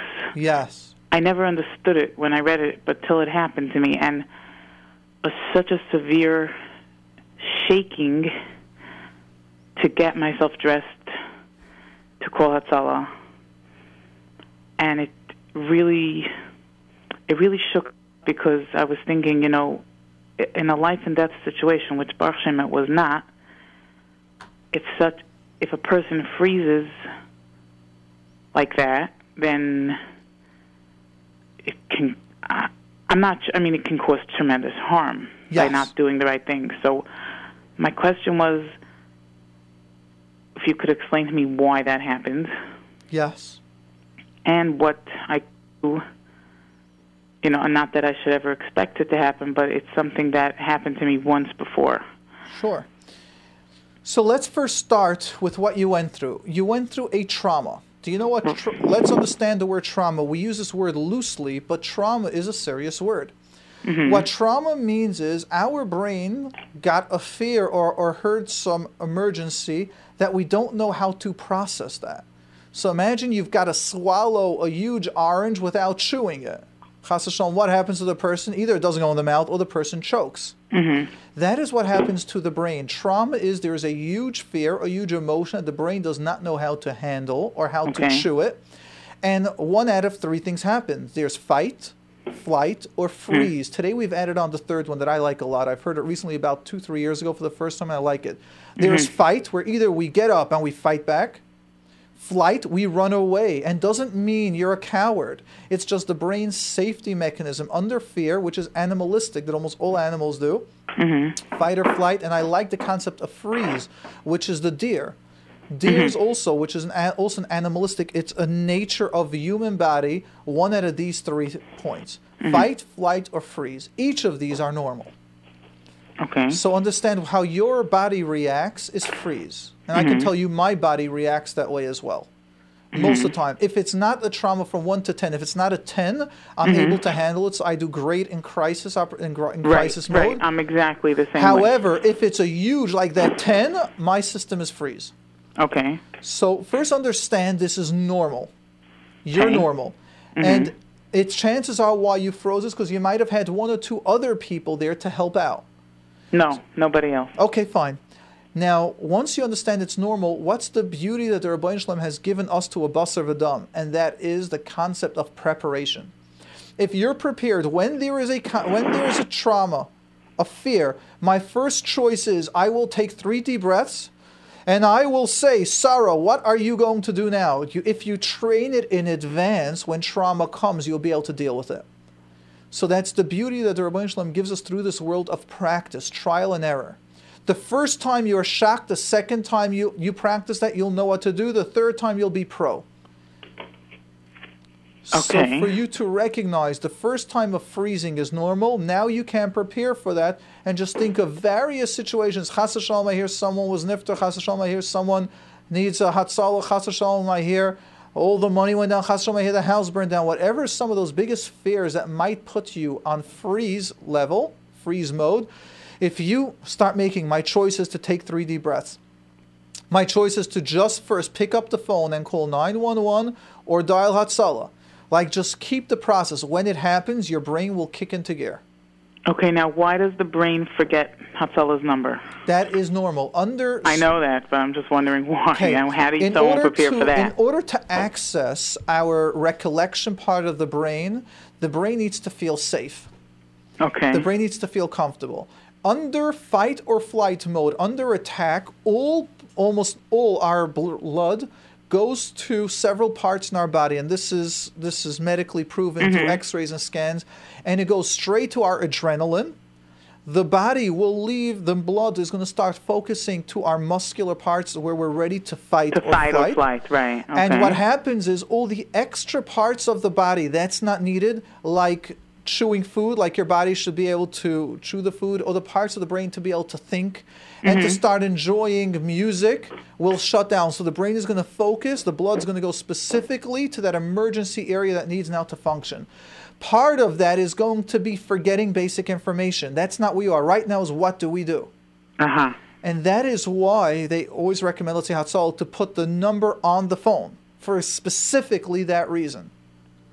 I think it's on one of my speed dials, but I couldn't remember. That's right. You can't remember which. That's why they put it in a place where you don't need to. I would have to make. Okay, so I guess I can tack it on the fridge. That's right. lettering. That's what they do. That's why they have magnets, and that's the point Mhm. why it should be in a place that's visible. Okay. Because chances are, when there's an emergency, almost everything blanks out. Right. That is normal. That is real. And the more times you practice it, the easier your response and your success will be.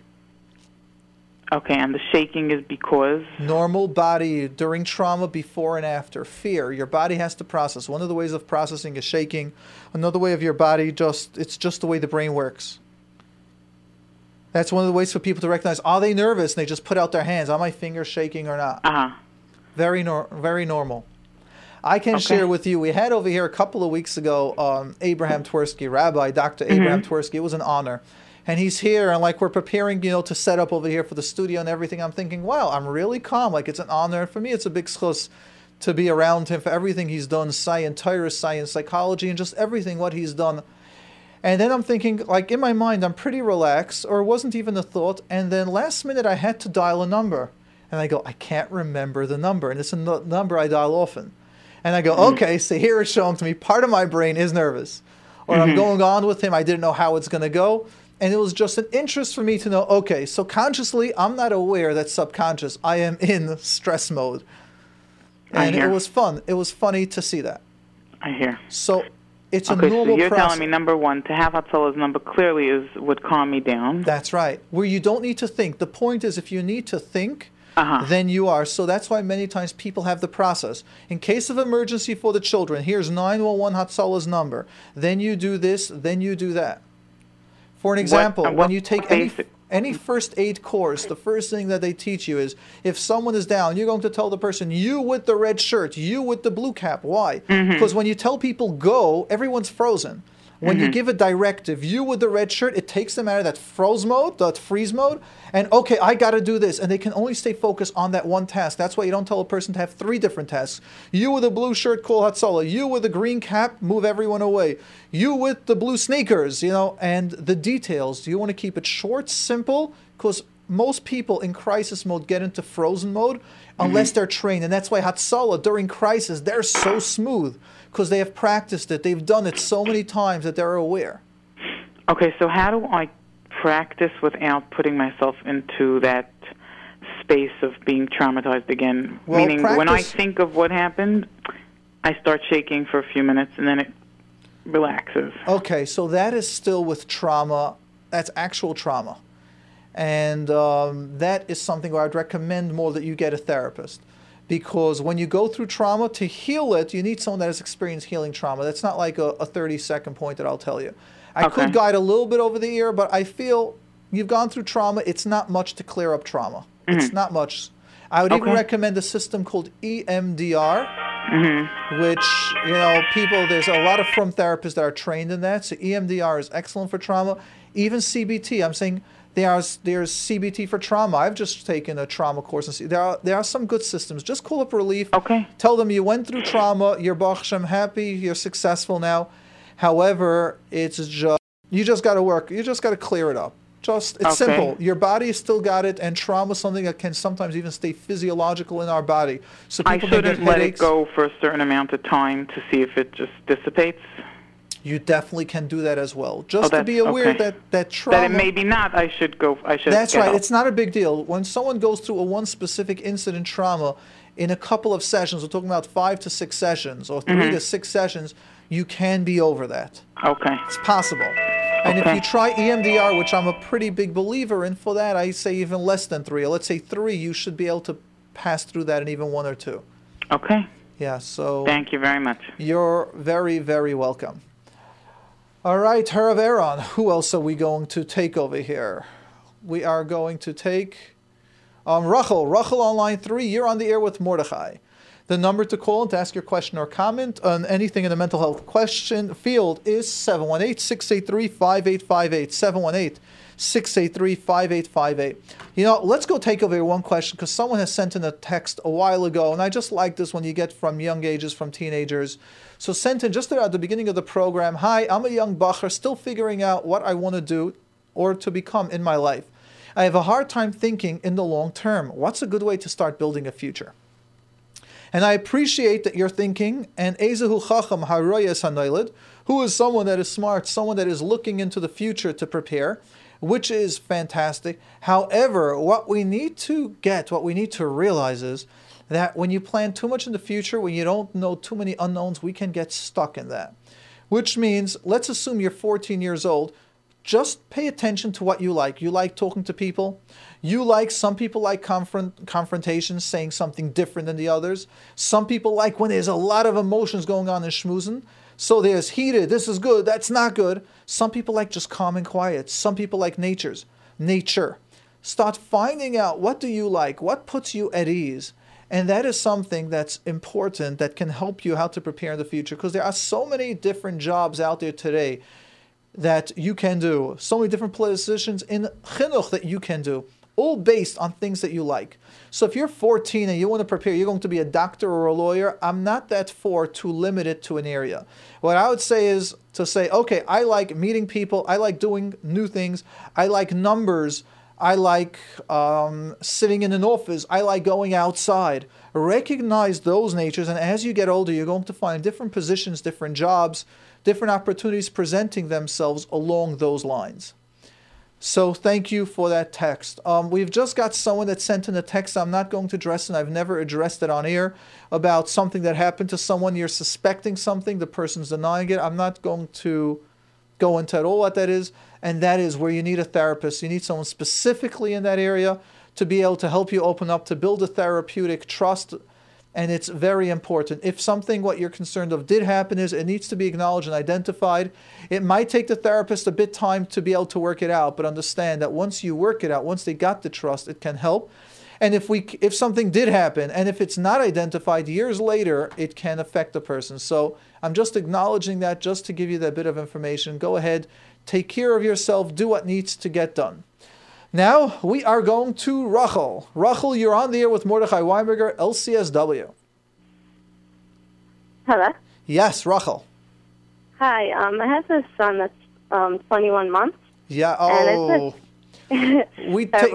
Yeah, we take. So I, yeah, we're um, really I just focusing have two on. questions about it. All right, can, Um, you can ask your question. Just be understanding that if I say that it's age appropriate, I'm not going to expand into it because we really don't take parenting questions under the age of nine. So being Oh, that you okay. held, yeah, because the answer is always it's a parenting course. You just need the training, the information, and it's age appropriate. That's basically the answers. And for me to explain the theories in parenting is, or Right. th- that needs to build up. There's sometimes several steps that's needed that we're just not able to do on air. It's something I can answer in five to ten minutes or two to three minutes. It's usually like practice this step, understanding the step, then call back next week for the next step, and then finally, once you got you've mastered the basic three, four steps, now you're able to deal with the issue. So parenting Okay. questions of under that's a little bit difficult. Just hold on the number to call in for your question or comment is 718-683-5858. That's 718-683-5858. Looking forward to taking your question or comments that you have. Any area, even about parenting, we're just asking for it to be above the age of nine. Any parenting question above the age of nine. And again, that number is 718 683 5858. 718 683 5858. But Rachel, since you held that long, let's hear the question and let's go ahead. We'll give you the respect of the time. Okay, thanks. So the question is: Is it age appropriate to be very like obsessed with a certain um, thing? Or I you know he likes lawyers and everywhere we go, he's looking for lawyers and everything he sees, he thinks it's a lawyer. So like something like that. Is that something you would evaluate for speech, or or do you think that's just normal? and A thousand percent normal. They're almost like little cats that they can Right. play Like the- hours with it. Right. So he could be like, um, it's not like an obsession. It's just it will just pass. No, in fact, you don't even diagnose obsessive compulsive disorder until the age is a lot older. You're not allowed to even diagnose that. So here's Right. like another example where awareness can sometimes turn to the negative because it's age appropriate. Right. Yep. Okay. So if he does keep labeling everything as a wire, would you relabel it or you just ignore it? Just know that's part of the brain's process, and it could go for three to five months like that, and he'll have other Right. stuff, and then he grows out of it. Right. Okay, Age- thanks. And the, Appropriate. the okay, and the other question, I guess, also this doesn't really relate, but um, I know he's very like emotionally addicted to the pacifier, which a lot of kids are. But um, Of course. In fact, they're even addicted to it till they're addicted to that till six, seven, eight, ten years old. Right. Until we do you stop have it. any like guidance of how to ease it off a little bit, or Um, so that's again the whole process of guidance. That's exactly why it's difficult to take a parenting question under the age of right? nine. Because yes, I could tell you the short version is you can just stop it. He'll cry for two days. I promise you, after four days, he won't even ask for it.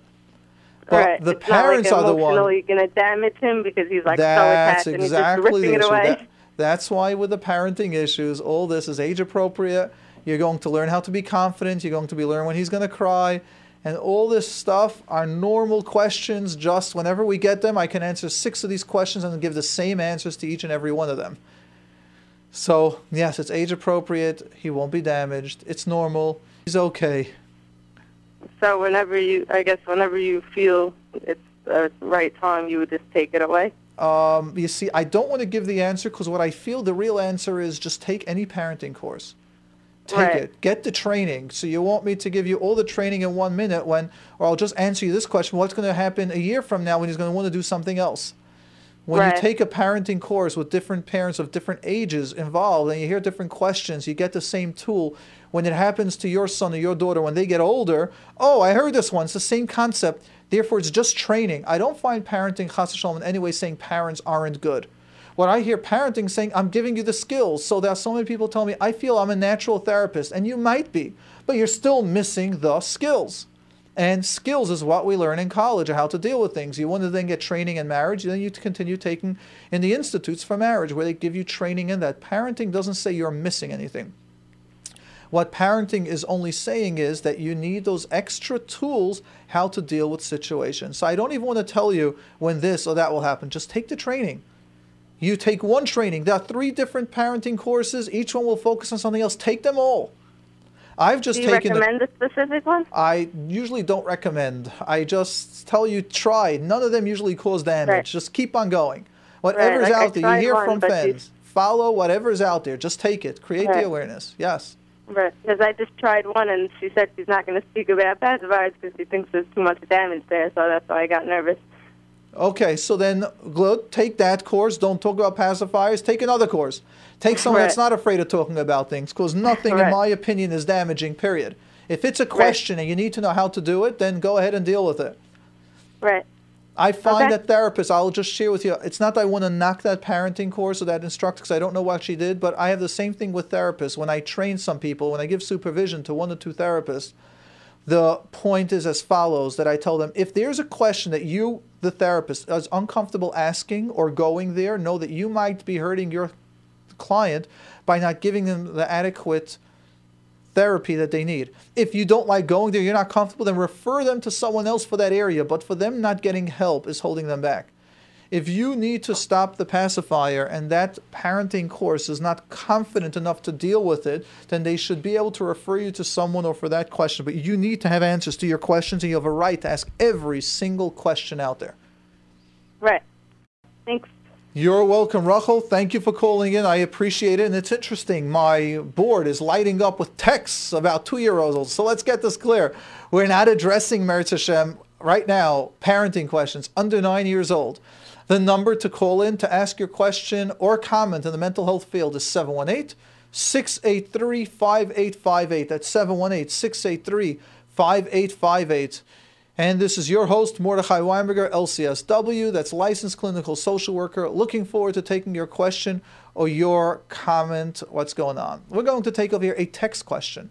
I am 21 years old, Bacher, that's on Zoloft. I made a big mistake by going to a doctor first instead of therapy. Now my doctor says that I must stay on the meds for at least one year before he can start dropping my dose. My therapist claims that that is way too much and he wants me off completely by one year. Personally, I feel the meds aren't doing anything and it's the therapy that changed my life. But with these two people contradicting, I'm not sure if I need a new doctor or new therapist. Please, I like my therapist very much. What's your take on this, especially the meds issue? Okay. Um, this is a difficulty that you have that's actually very serious. And that means we want to have your therapist and doctor working together. It's extremely important to have that. For your mental health, it's important for them to work together. Now, doctors are talking about from their statistics. And I'll tell you, your therapist might have a lot of experience, but, and here's going to be the but, your therapist is not allowed to get involved in the medical area. Which means if you're completely better and you go to your doctor after six months saying, Baruch Hashem, my OCD is off, my depression's off, I'm getting along well with friends, whatever it should be, my anxiety, my, my fears are better, the doctor, chances are, will then discuss and negotiate with you, and with your therapist will work it out. I find that doctors and therapists work very well together. So my recommendation would be is for you to ask your therapist, please, can you please call the doctor and speak and work it out? Because maybe your therapist is trying to tell you, Merit Hashem, in a year you should be off it completely. But how do we know the future? We don't know how the medication and how it's going to act and how you're going to feel.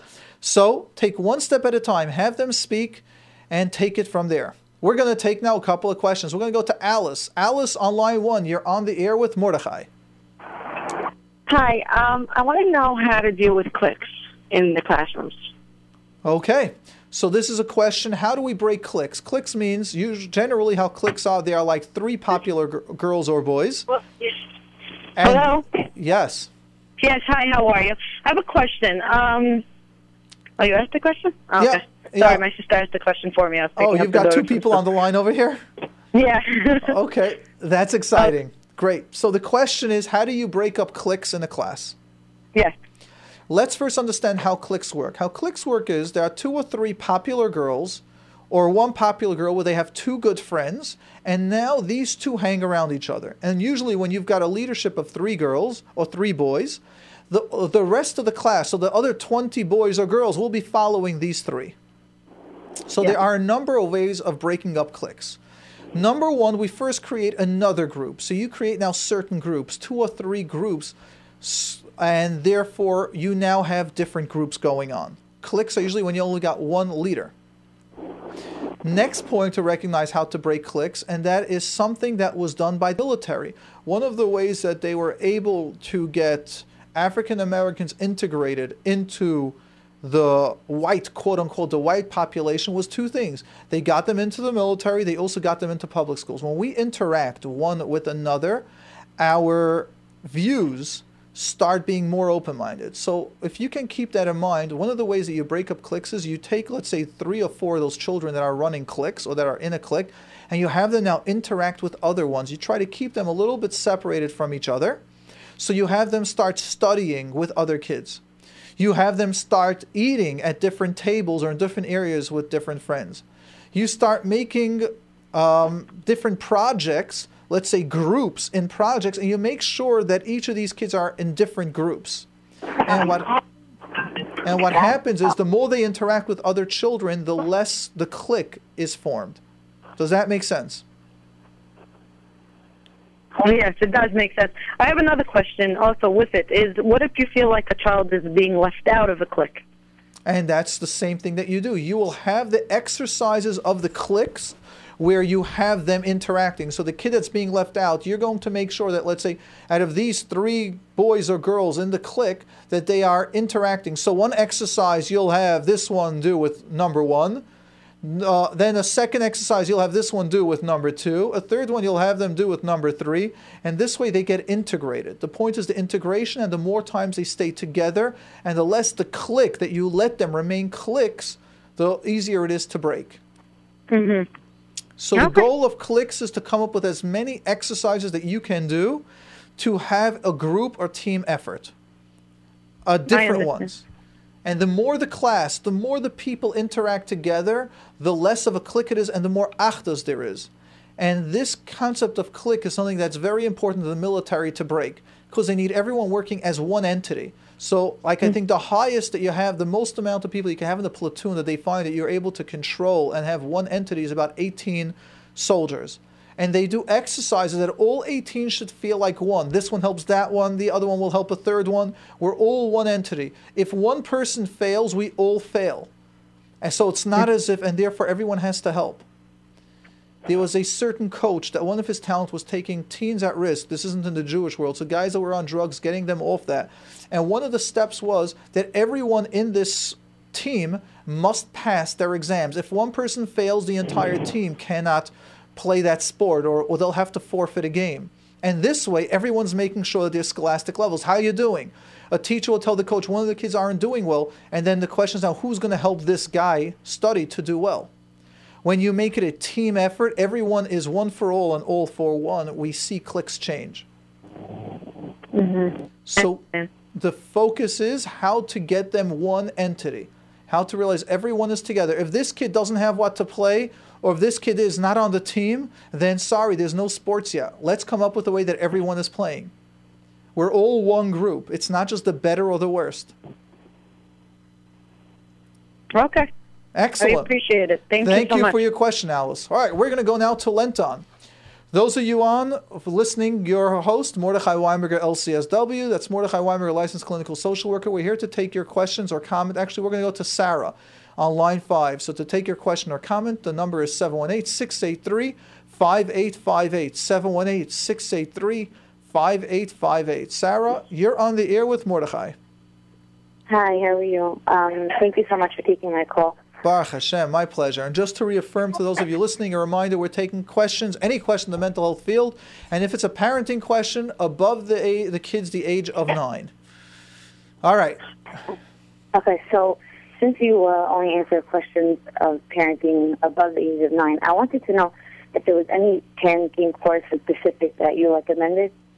Um, I really don't recommend. I try not to do that because um, I whenever I've recommended something for me, unfortunately, I've always gotten negative flack. Means, oh, you recommended this, but the instructor didn't do this or didn't do that. It's like I need to respond, and also I became responsible for that person, and well, I have nothing to do with it. So my recommendation is find out. Ask the schools if they have someone. Find out friends, family. Everyone is parenting is a pretty popular term that's coming out now, and just who took something that they're happy with. And even if they don't like everything, but 80%, all parenting um, skills or classes are just skills based. They're not giving hashkafa. They're not doing any of that. They're just giving you skills how to deal with saying yes, how to say no, how to give love, how to stop sibling rivalry, how to get kids to help put away their stuff, how to you know stop taking a pacifier, how to stop taking a bottle, how to go to sleep easier. They're skills based. So if Right. you if you walk out with skills that make your 50% easier for a 10 week course, it was fantastic. Take a second one to get the other 30, 40%, then take another one to get that last 10 or 20%. So Right. it's about 'Cause they- skill. Yeah. No, because they are like uh, all of them like are a little bit different. So That's like, right. I don't. I would. I, I wouldn't know which one the right. all. You know, I tell you, take all.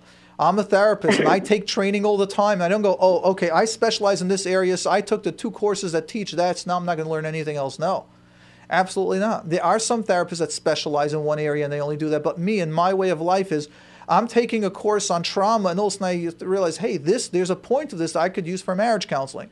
I took a course in marriage counseling and go, wow, this is a point that I could actually use for depression. There's so much information out there. I'm a believer in just take. Take classes, take courses, take information, take shiurim, grow. Don't Right. stop. Okay. Fine. Thank you, Sarah, for Thank you so calling in. My pleasure. Again, the number to call in is 718 683 5858. We're here to take any questions that you've got in the mental health field and any parenting question above the age of nine. We're going to go to Etty on line two. Etty, you're on the air with Mordechai. Hello. Yes. Hi.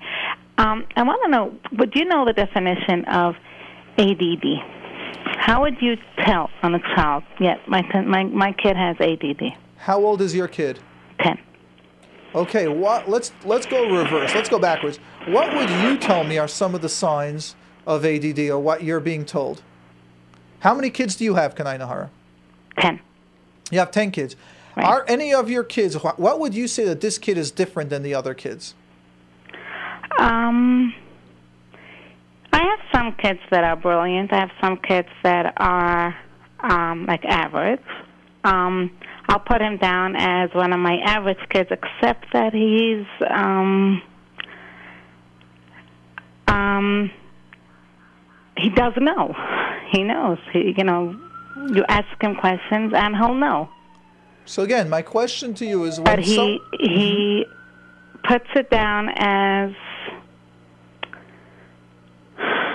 he will he he doesn't pass the test because it comes down to reading the test paper. He doesn't know it, or but it's not like he doesn't know it because he didn't read it. The first page of a test, how do? The second page, it's over. It he didn't he didn't even bother. Like he, and the same thing goes on in class. Like for the first half of the day, the Rebbe asked him. The second, they lost him. Like he's out. The davening, the same thing. He's going to daven parts that are interesting to him. The other parts he just skips it through. Right. So what we need to be aware of is, and that's why we would never diagnose or even give some basic. I can give some basic information about ADD. No, I, I don't want to diagnose him. What the school is telling me, yeah, he needs a tutor for his Gemara. He needs a tutor. What I want to know is how am I going to know if what the tutor is doing is correct? Is his problem ADD or is his problem that he needs a tutor? Or is to me he sounds like ADD because even by the service table, by the fish he'll be sitting and then that's it. Right.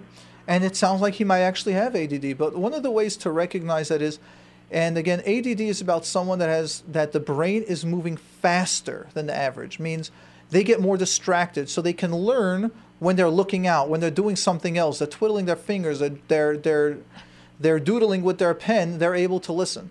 They lose their patience very quick because I already know the exam. Once they did five questions, they know that they know the rest. Why should I bother? It's like their mind is thinking ahead. I've got other more important things to do. At the same time, sometimes it could be that they're just not interested, that it might not be so much fun. It might be the school is too much. And that's why, in order, before anyone diagnoses ADD, you got to rule out anxiety. You got to rule out that it's not environmental. Maybe they don't like the Rebbe. And many times when people doesn't, when boys don't like the Rebbe, they will be stressed at home. So my question was, how was he last year? How was he the year before? Was he able to follow? Does he follow instructions? Like one of the questions are, does he follow instructions? Does he forget some no, normal but stuff? but somebody gave me an exercise for him that I should question him. Yes. I, I, I should give him a string of questions, like simple questions, like today, what did you learn today? Yes. Um, and then he's going to tell me, let's say, the ABCs. And then I'm going to say, really? Like, which alphabet? And he's going, by the time I'm up to the fifth question, he's jumping out of his seat, screaming at me like crazy, like, you don't understand what I'm telling you. Like, he is totally out of, he, he's hysterical. That I'm That's asking right. him, So the question over here is just to be aware, it can be stress that we call anxiety, which is a fancy word for stress, which for whatever reason it can be affecting kids. Means it could be he just needs to run around and burn energy. It could be ADD. It sounds like it's very possible. It could also be sometimes he's triggered by the mother. Sometimes kids go, I hunish kan never, and I, I don't think like this guy or like this mother. Sometimes, you know, there's a father and a mother. Each have their different ways of thinking. And sometimes certain questions that the way you're asking might be triggering him. So there could be a lot more going on. One of the ways that many people, before they diagnose ADD, is they have a questionnaire to the rebbeim and to the teachers. So I I know some cases where a kid is very much not behaving in school, but at home they're angels and they're able to have patience. So we that tells us it might not be ADD or even anxiety. It might be he's something. not being a bad boy at home. He's he's not exceptionally a bad boy, and not and and not Right. a Seder either. Not. They're they're not complaining about Yes. him. It's it's just this that's making me nervous. That So I will tell you, Etty, keep your awareness up. You're right, and I would have him evaluated by someone that's licensed because it can be. And instead of getting tutors and suffering another two years, it might be ADD, it might be anxiety, it might be something else. Get him someone to speak to, or someone that's licensed to evaluate it, and um, with Siyata Dishma, you'll know what it is. But your senses, with what I hear, it's definitely a possibility. And for that, since it- why do you think it's a possibility? Let me ask you that. You've Because just said that be- because kids can normally have when a mother asks them five questions, kids should have the patience for that. And if this is all over, and if all over is concentration. But my husband claims it's because I was not asking. I, I was asking. So so so then. Okay, again, he that got is exactly at what me. I He said. got upset at wait, me, notice, so I told him. notice. Wait, wait, wait. Hold on. I want to go to the next caller because we're just going to be repeating things over and over. Okay, just let me ask you this one question. Wait, let me clarify. Do you notice how your Okay. husband said that he might be nervous because the way you asked it? That is exactly what I meant earlier about three minutes ago when I said it might be your style of speaking that might be triggering him. That's right. exact- That's why. That's why I'm asking you this question. I know. That- Hold on, but that's why I need you to realize before you're before you're saying something because I'm just experienced in this. I hear what's coming, and that's why I said that. And that's why I said he needs to be evaluated. You could ask me a question. I might still tell you. Like there's a lot of background. There's noises in the background I'm hearing. No, I'm sorry. Okay. Oh, Okay. okay, um, yes. What I just wanted to know is this. So he got upset at me. So I told him, okay, leave the room, and when you come back, I'm going to ask it from you again. And my husband, you know, they started singing Zemiris and this. I just left it, and then I decided I'm going to ask it a different way. And I started explaining it to him like in an alphabet kind of a way. Something you see, look, this is the first page, right? This is the second page, and this is the third page. Where are you up to in school? First, second, or third page? He looked at me. He was very upset me that I went down to that level. He looked at me and he told me, I'm up to the third page. He told me, so now you're going to swing it another way? Like, he, I got you. All I'm saying is, you asked, is it ADD? Could it be? Could it not be? My answer it is, it can be. It can Right. also be other stuff, and therefore, just telling you, get it checked out, and you'll know what the answer is. It can be, but it can also be other stuff there. Thank you, Etty, for your Thank you very much. I really appreciate You're that. welcome. We are going to Liba on line three. Liba, you're on the air with Mordechai. Hi, thanks for taking my call. My pleasure. Uh, I'm calling about my 11 year old son, who is the oldest of six children, and he seems to be exhibiting anxiety for the first time recently. He's um, he's very well behaved in school. He's an angel at home as well. I think he might be a little bit of a perfectionist in terms of his demands on himself. He's always been a, a straight A talmid, and um, he's finally saying things like, I feel a lot of stress in my life, and I can't take it anymore. I can't live like this. I, I don't even know what to say to him. Can I ask you a question I ask almost all my clients when I get that and choose not to answer it because it's a personal question? All right. Which one of Say it your which one is it? You or your husband or both that are perfectionists? Um, I'm much more so than my husband. Okay. So the beauty of this is is you go for help, which means take a book, a workshop, whatever it should be about letting go. And the point is we teach this to our children. We our way of life, it's not a conscious way, it's just the inner stress or the demanding that we put on ourselves, our children will learn. So there's a quote I love quoting many times and says, Parents, I can't hear what you're saying because your behaviors are screaming too loud. And kids, when us parents are perfectionists or we strive for the best, which is an extremely important and powerful midah or strength in the business world or in parenting, at the same time, we need to teach the balance of letting go and chilling. So that is the next step in chinuch that we that you would like to be able to master and to teach your son how to relax. And if not, you hear 16, 17 year old teenagers saying, I just want the easy way out of learning. I just can't take it. I can't learn until 3 in the morning. No one asked you to. Yeah, but the best boy does. Okay, but the best boy isn't so emotional like you, so or doesn't enjoy stuff like you do. So like you got to learn the balance. The real goal is about teaching your son that life is meant to be balanced. It's meant to be taken seriously, and it's also meant to celebrate, to relax, to be successful. Make sense? So you're saying I should, I should take care of me first? Yeah. Or you can explain it to him while you're taking care of yourself. So you might tell you know something, let's go for a walk today. After school, he comes home, give him supper, and then go, let's just go for a walk. Let's just relax. Let's go get a Slurpee or a slush. Or if you want something more healthy, let's go buy bananas.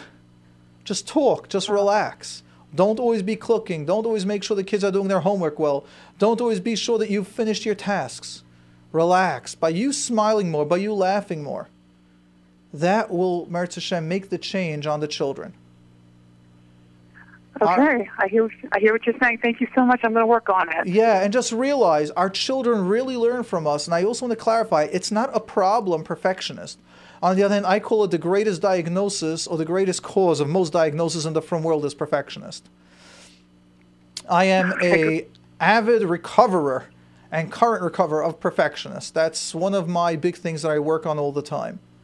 I got a lot on my plate and I try to do it all perfect. And the goal that I've been working on the last several years of my life is how to be more balanced. At 80, an 80 on a mark to me is now 100. I go for 80 and above. So many times when I speak to clients or to even people on the radio, it's was I 80% on mark? And they go, yeah. To me, that's excellent. That 85, that 90 causes me already stress that will slow me down.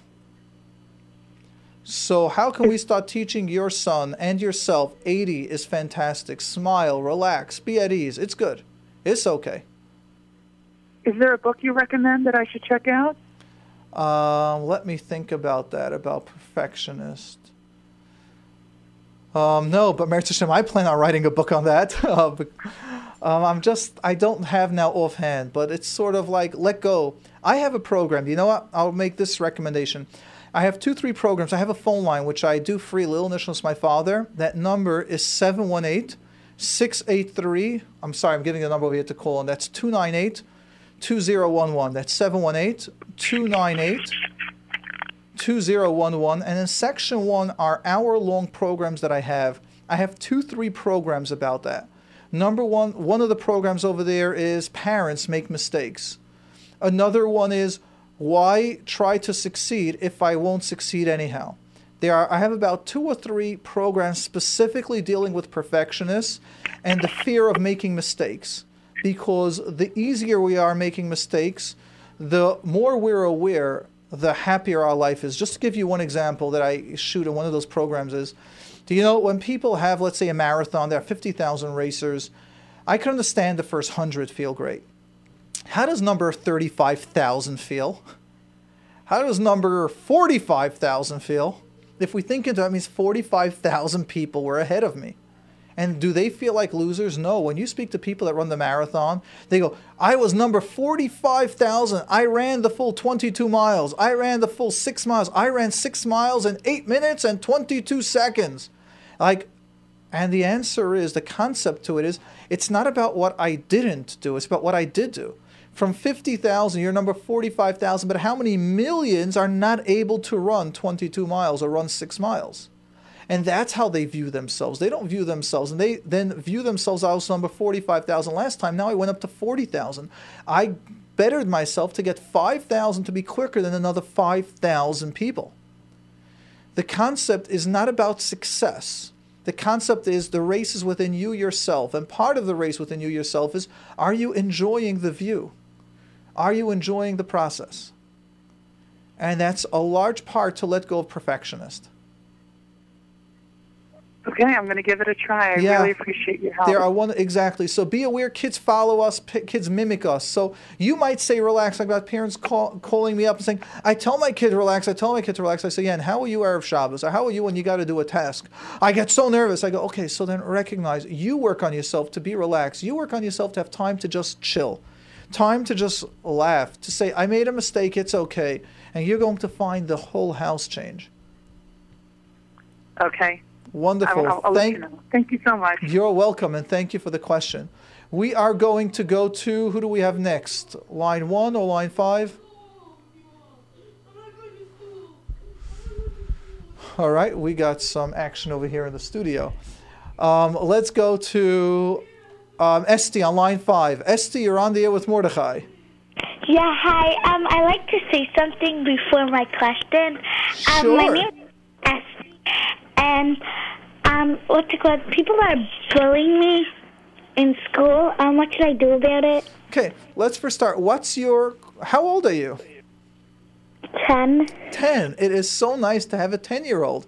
I used to be on the radio at eight to nine o'clock. Um, yeah, it was from eight to nine, and we had a lot of kids calling in.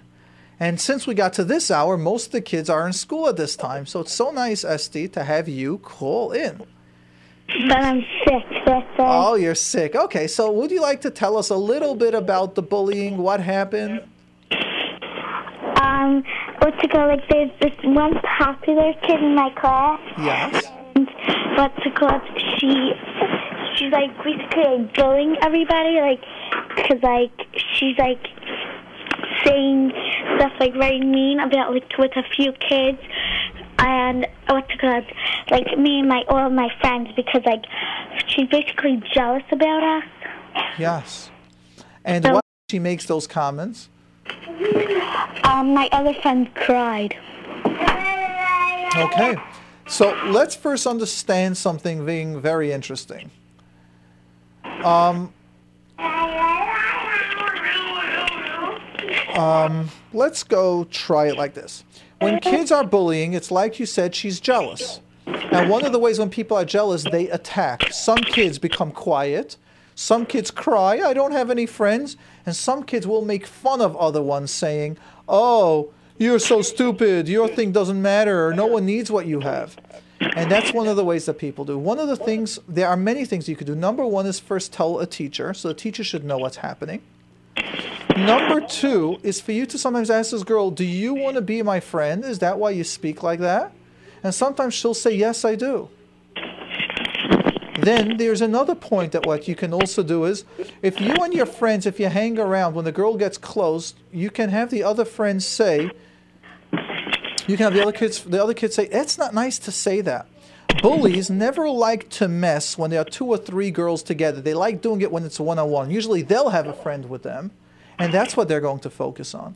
But if you have two, three friends, let's say if you make up with your two other friends, that when you see this girl talking to you or to the other ones, then you know that what's happening is, then you know what's happening that, um, sorry, just got distracted a second. Then, then, then the friends will come over and they'll protect you. So when you are two, three girls together and say, "Why are you bothering her? Why are you saying that? That's not nice." This girl will stop doing it right away. They're afraid to get hurt. They usually like to do that. What yeah, I, I, said that, but like she's like, "Cause none of your business." That's right. But when you have two, three girls together, you stick together. You say it is our business. You say something to one girl, and you said it to all of us. And then the girls say, "But I asked her to help me." There's one other point that you can do also that I'm a big believer in. That you and your two other friends go over to her. So you're three girls going over to her and telling her, you know, you might not think that when you say something that it bothers us, but it does hurt. So when you say, "Oh, this is stupid," or "I don't like that," it does affect us. So therefore, please give us a compliment. Tell us tell us you like something. You'll see the girl will say, "Oh, okay, I can try that." So sometimes we need to teach people how to speak nicely. Uh, okay. So, is there anything else, or like I should? Those are three pointers that we can do. I'll tell you, we got about 10 seconds left to go, Esty. So thank you for your question, Merit Hashem. If you'd like, have your mother call in next week, and we're going to try to address it. Thank you all for listening. Your host, Mordechai Winberger, LCSW.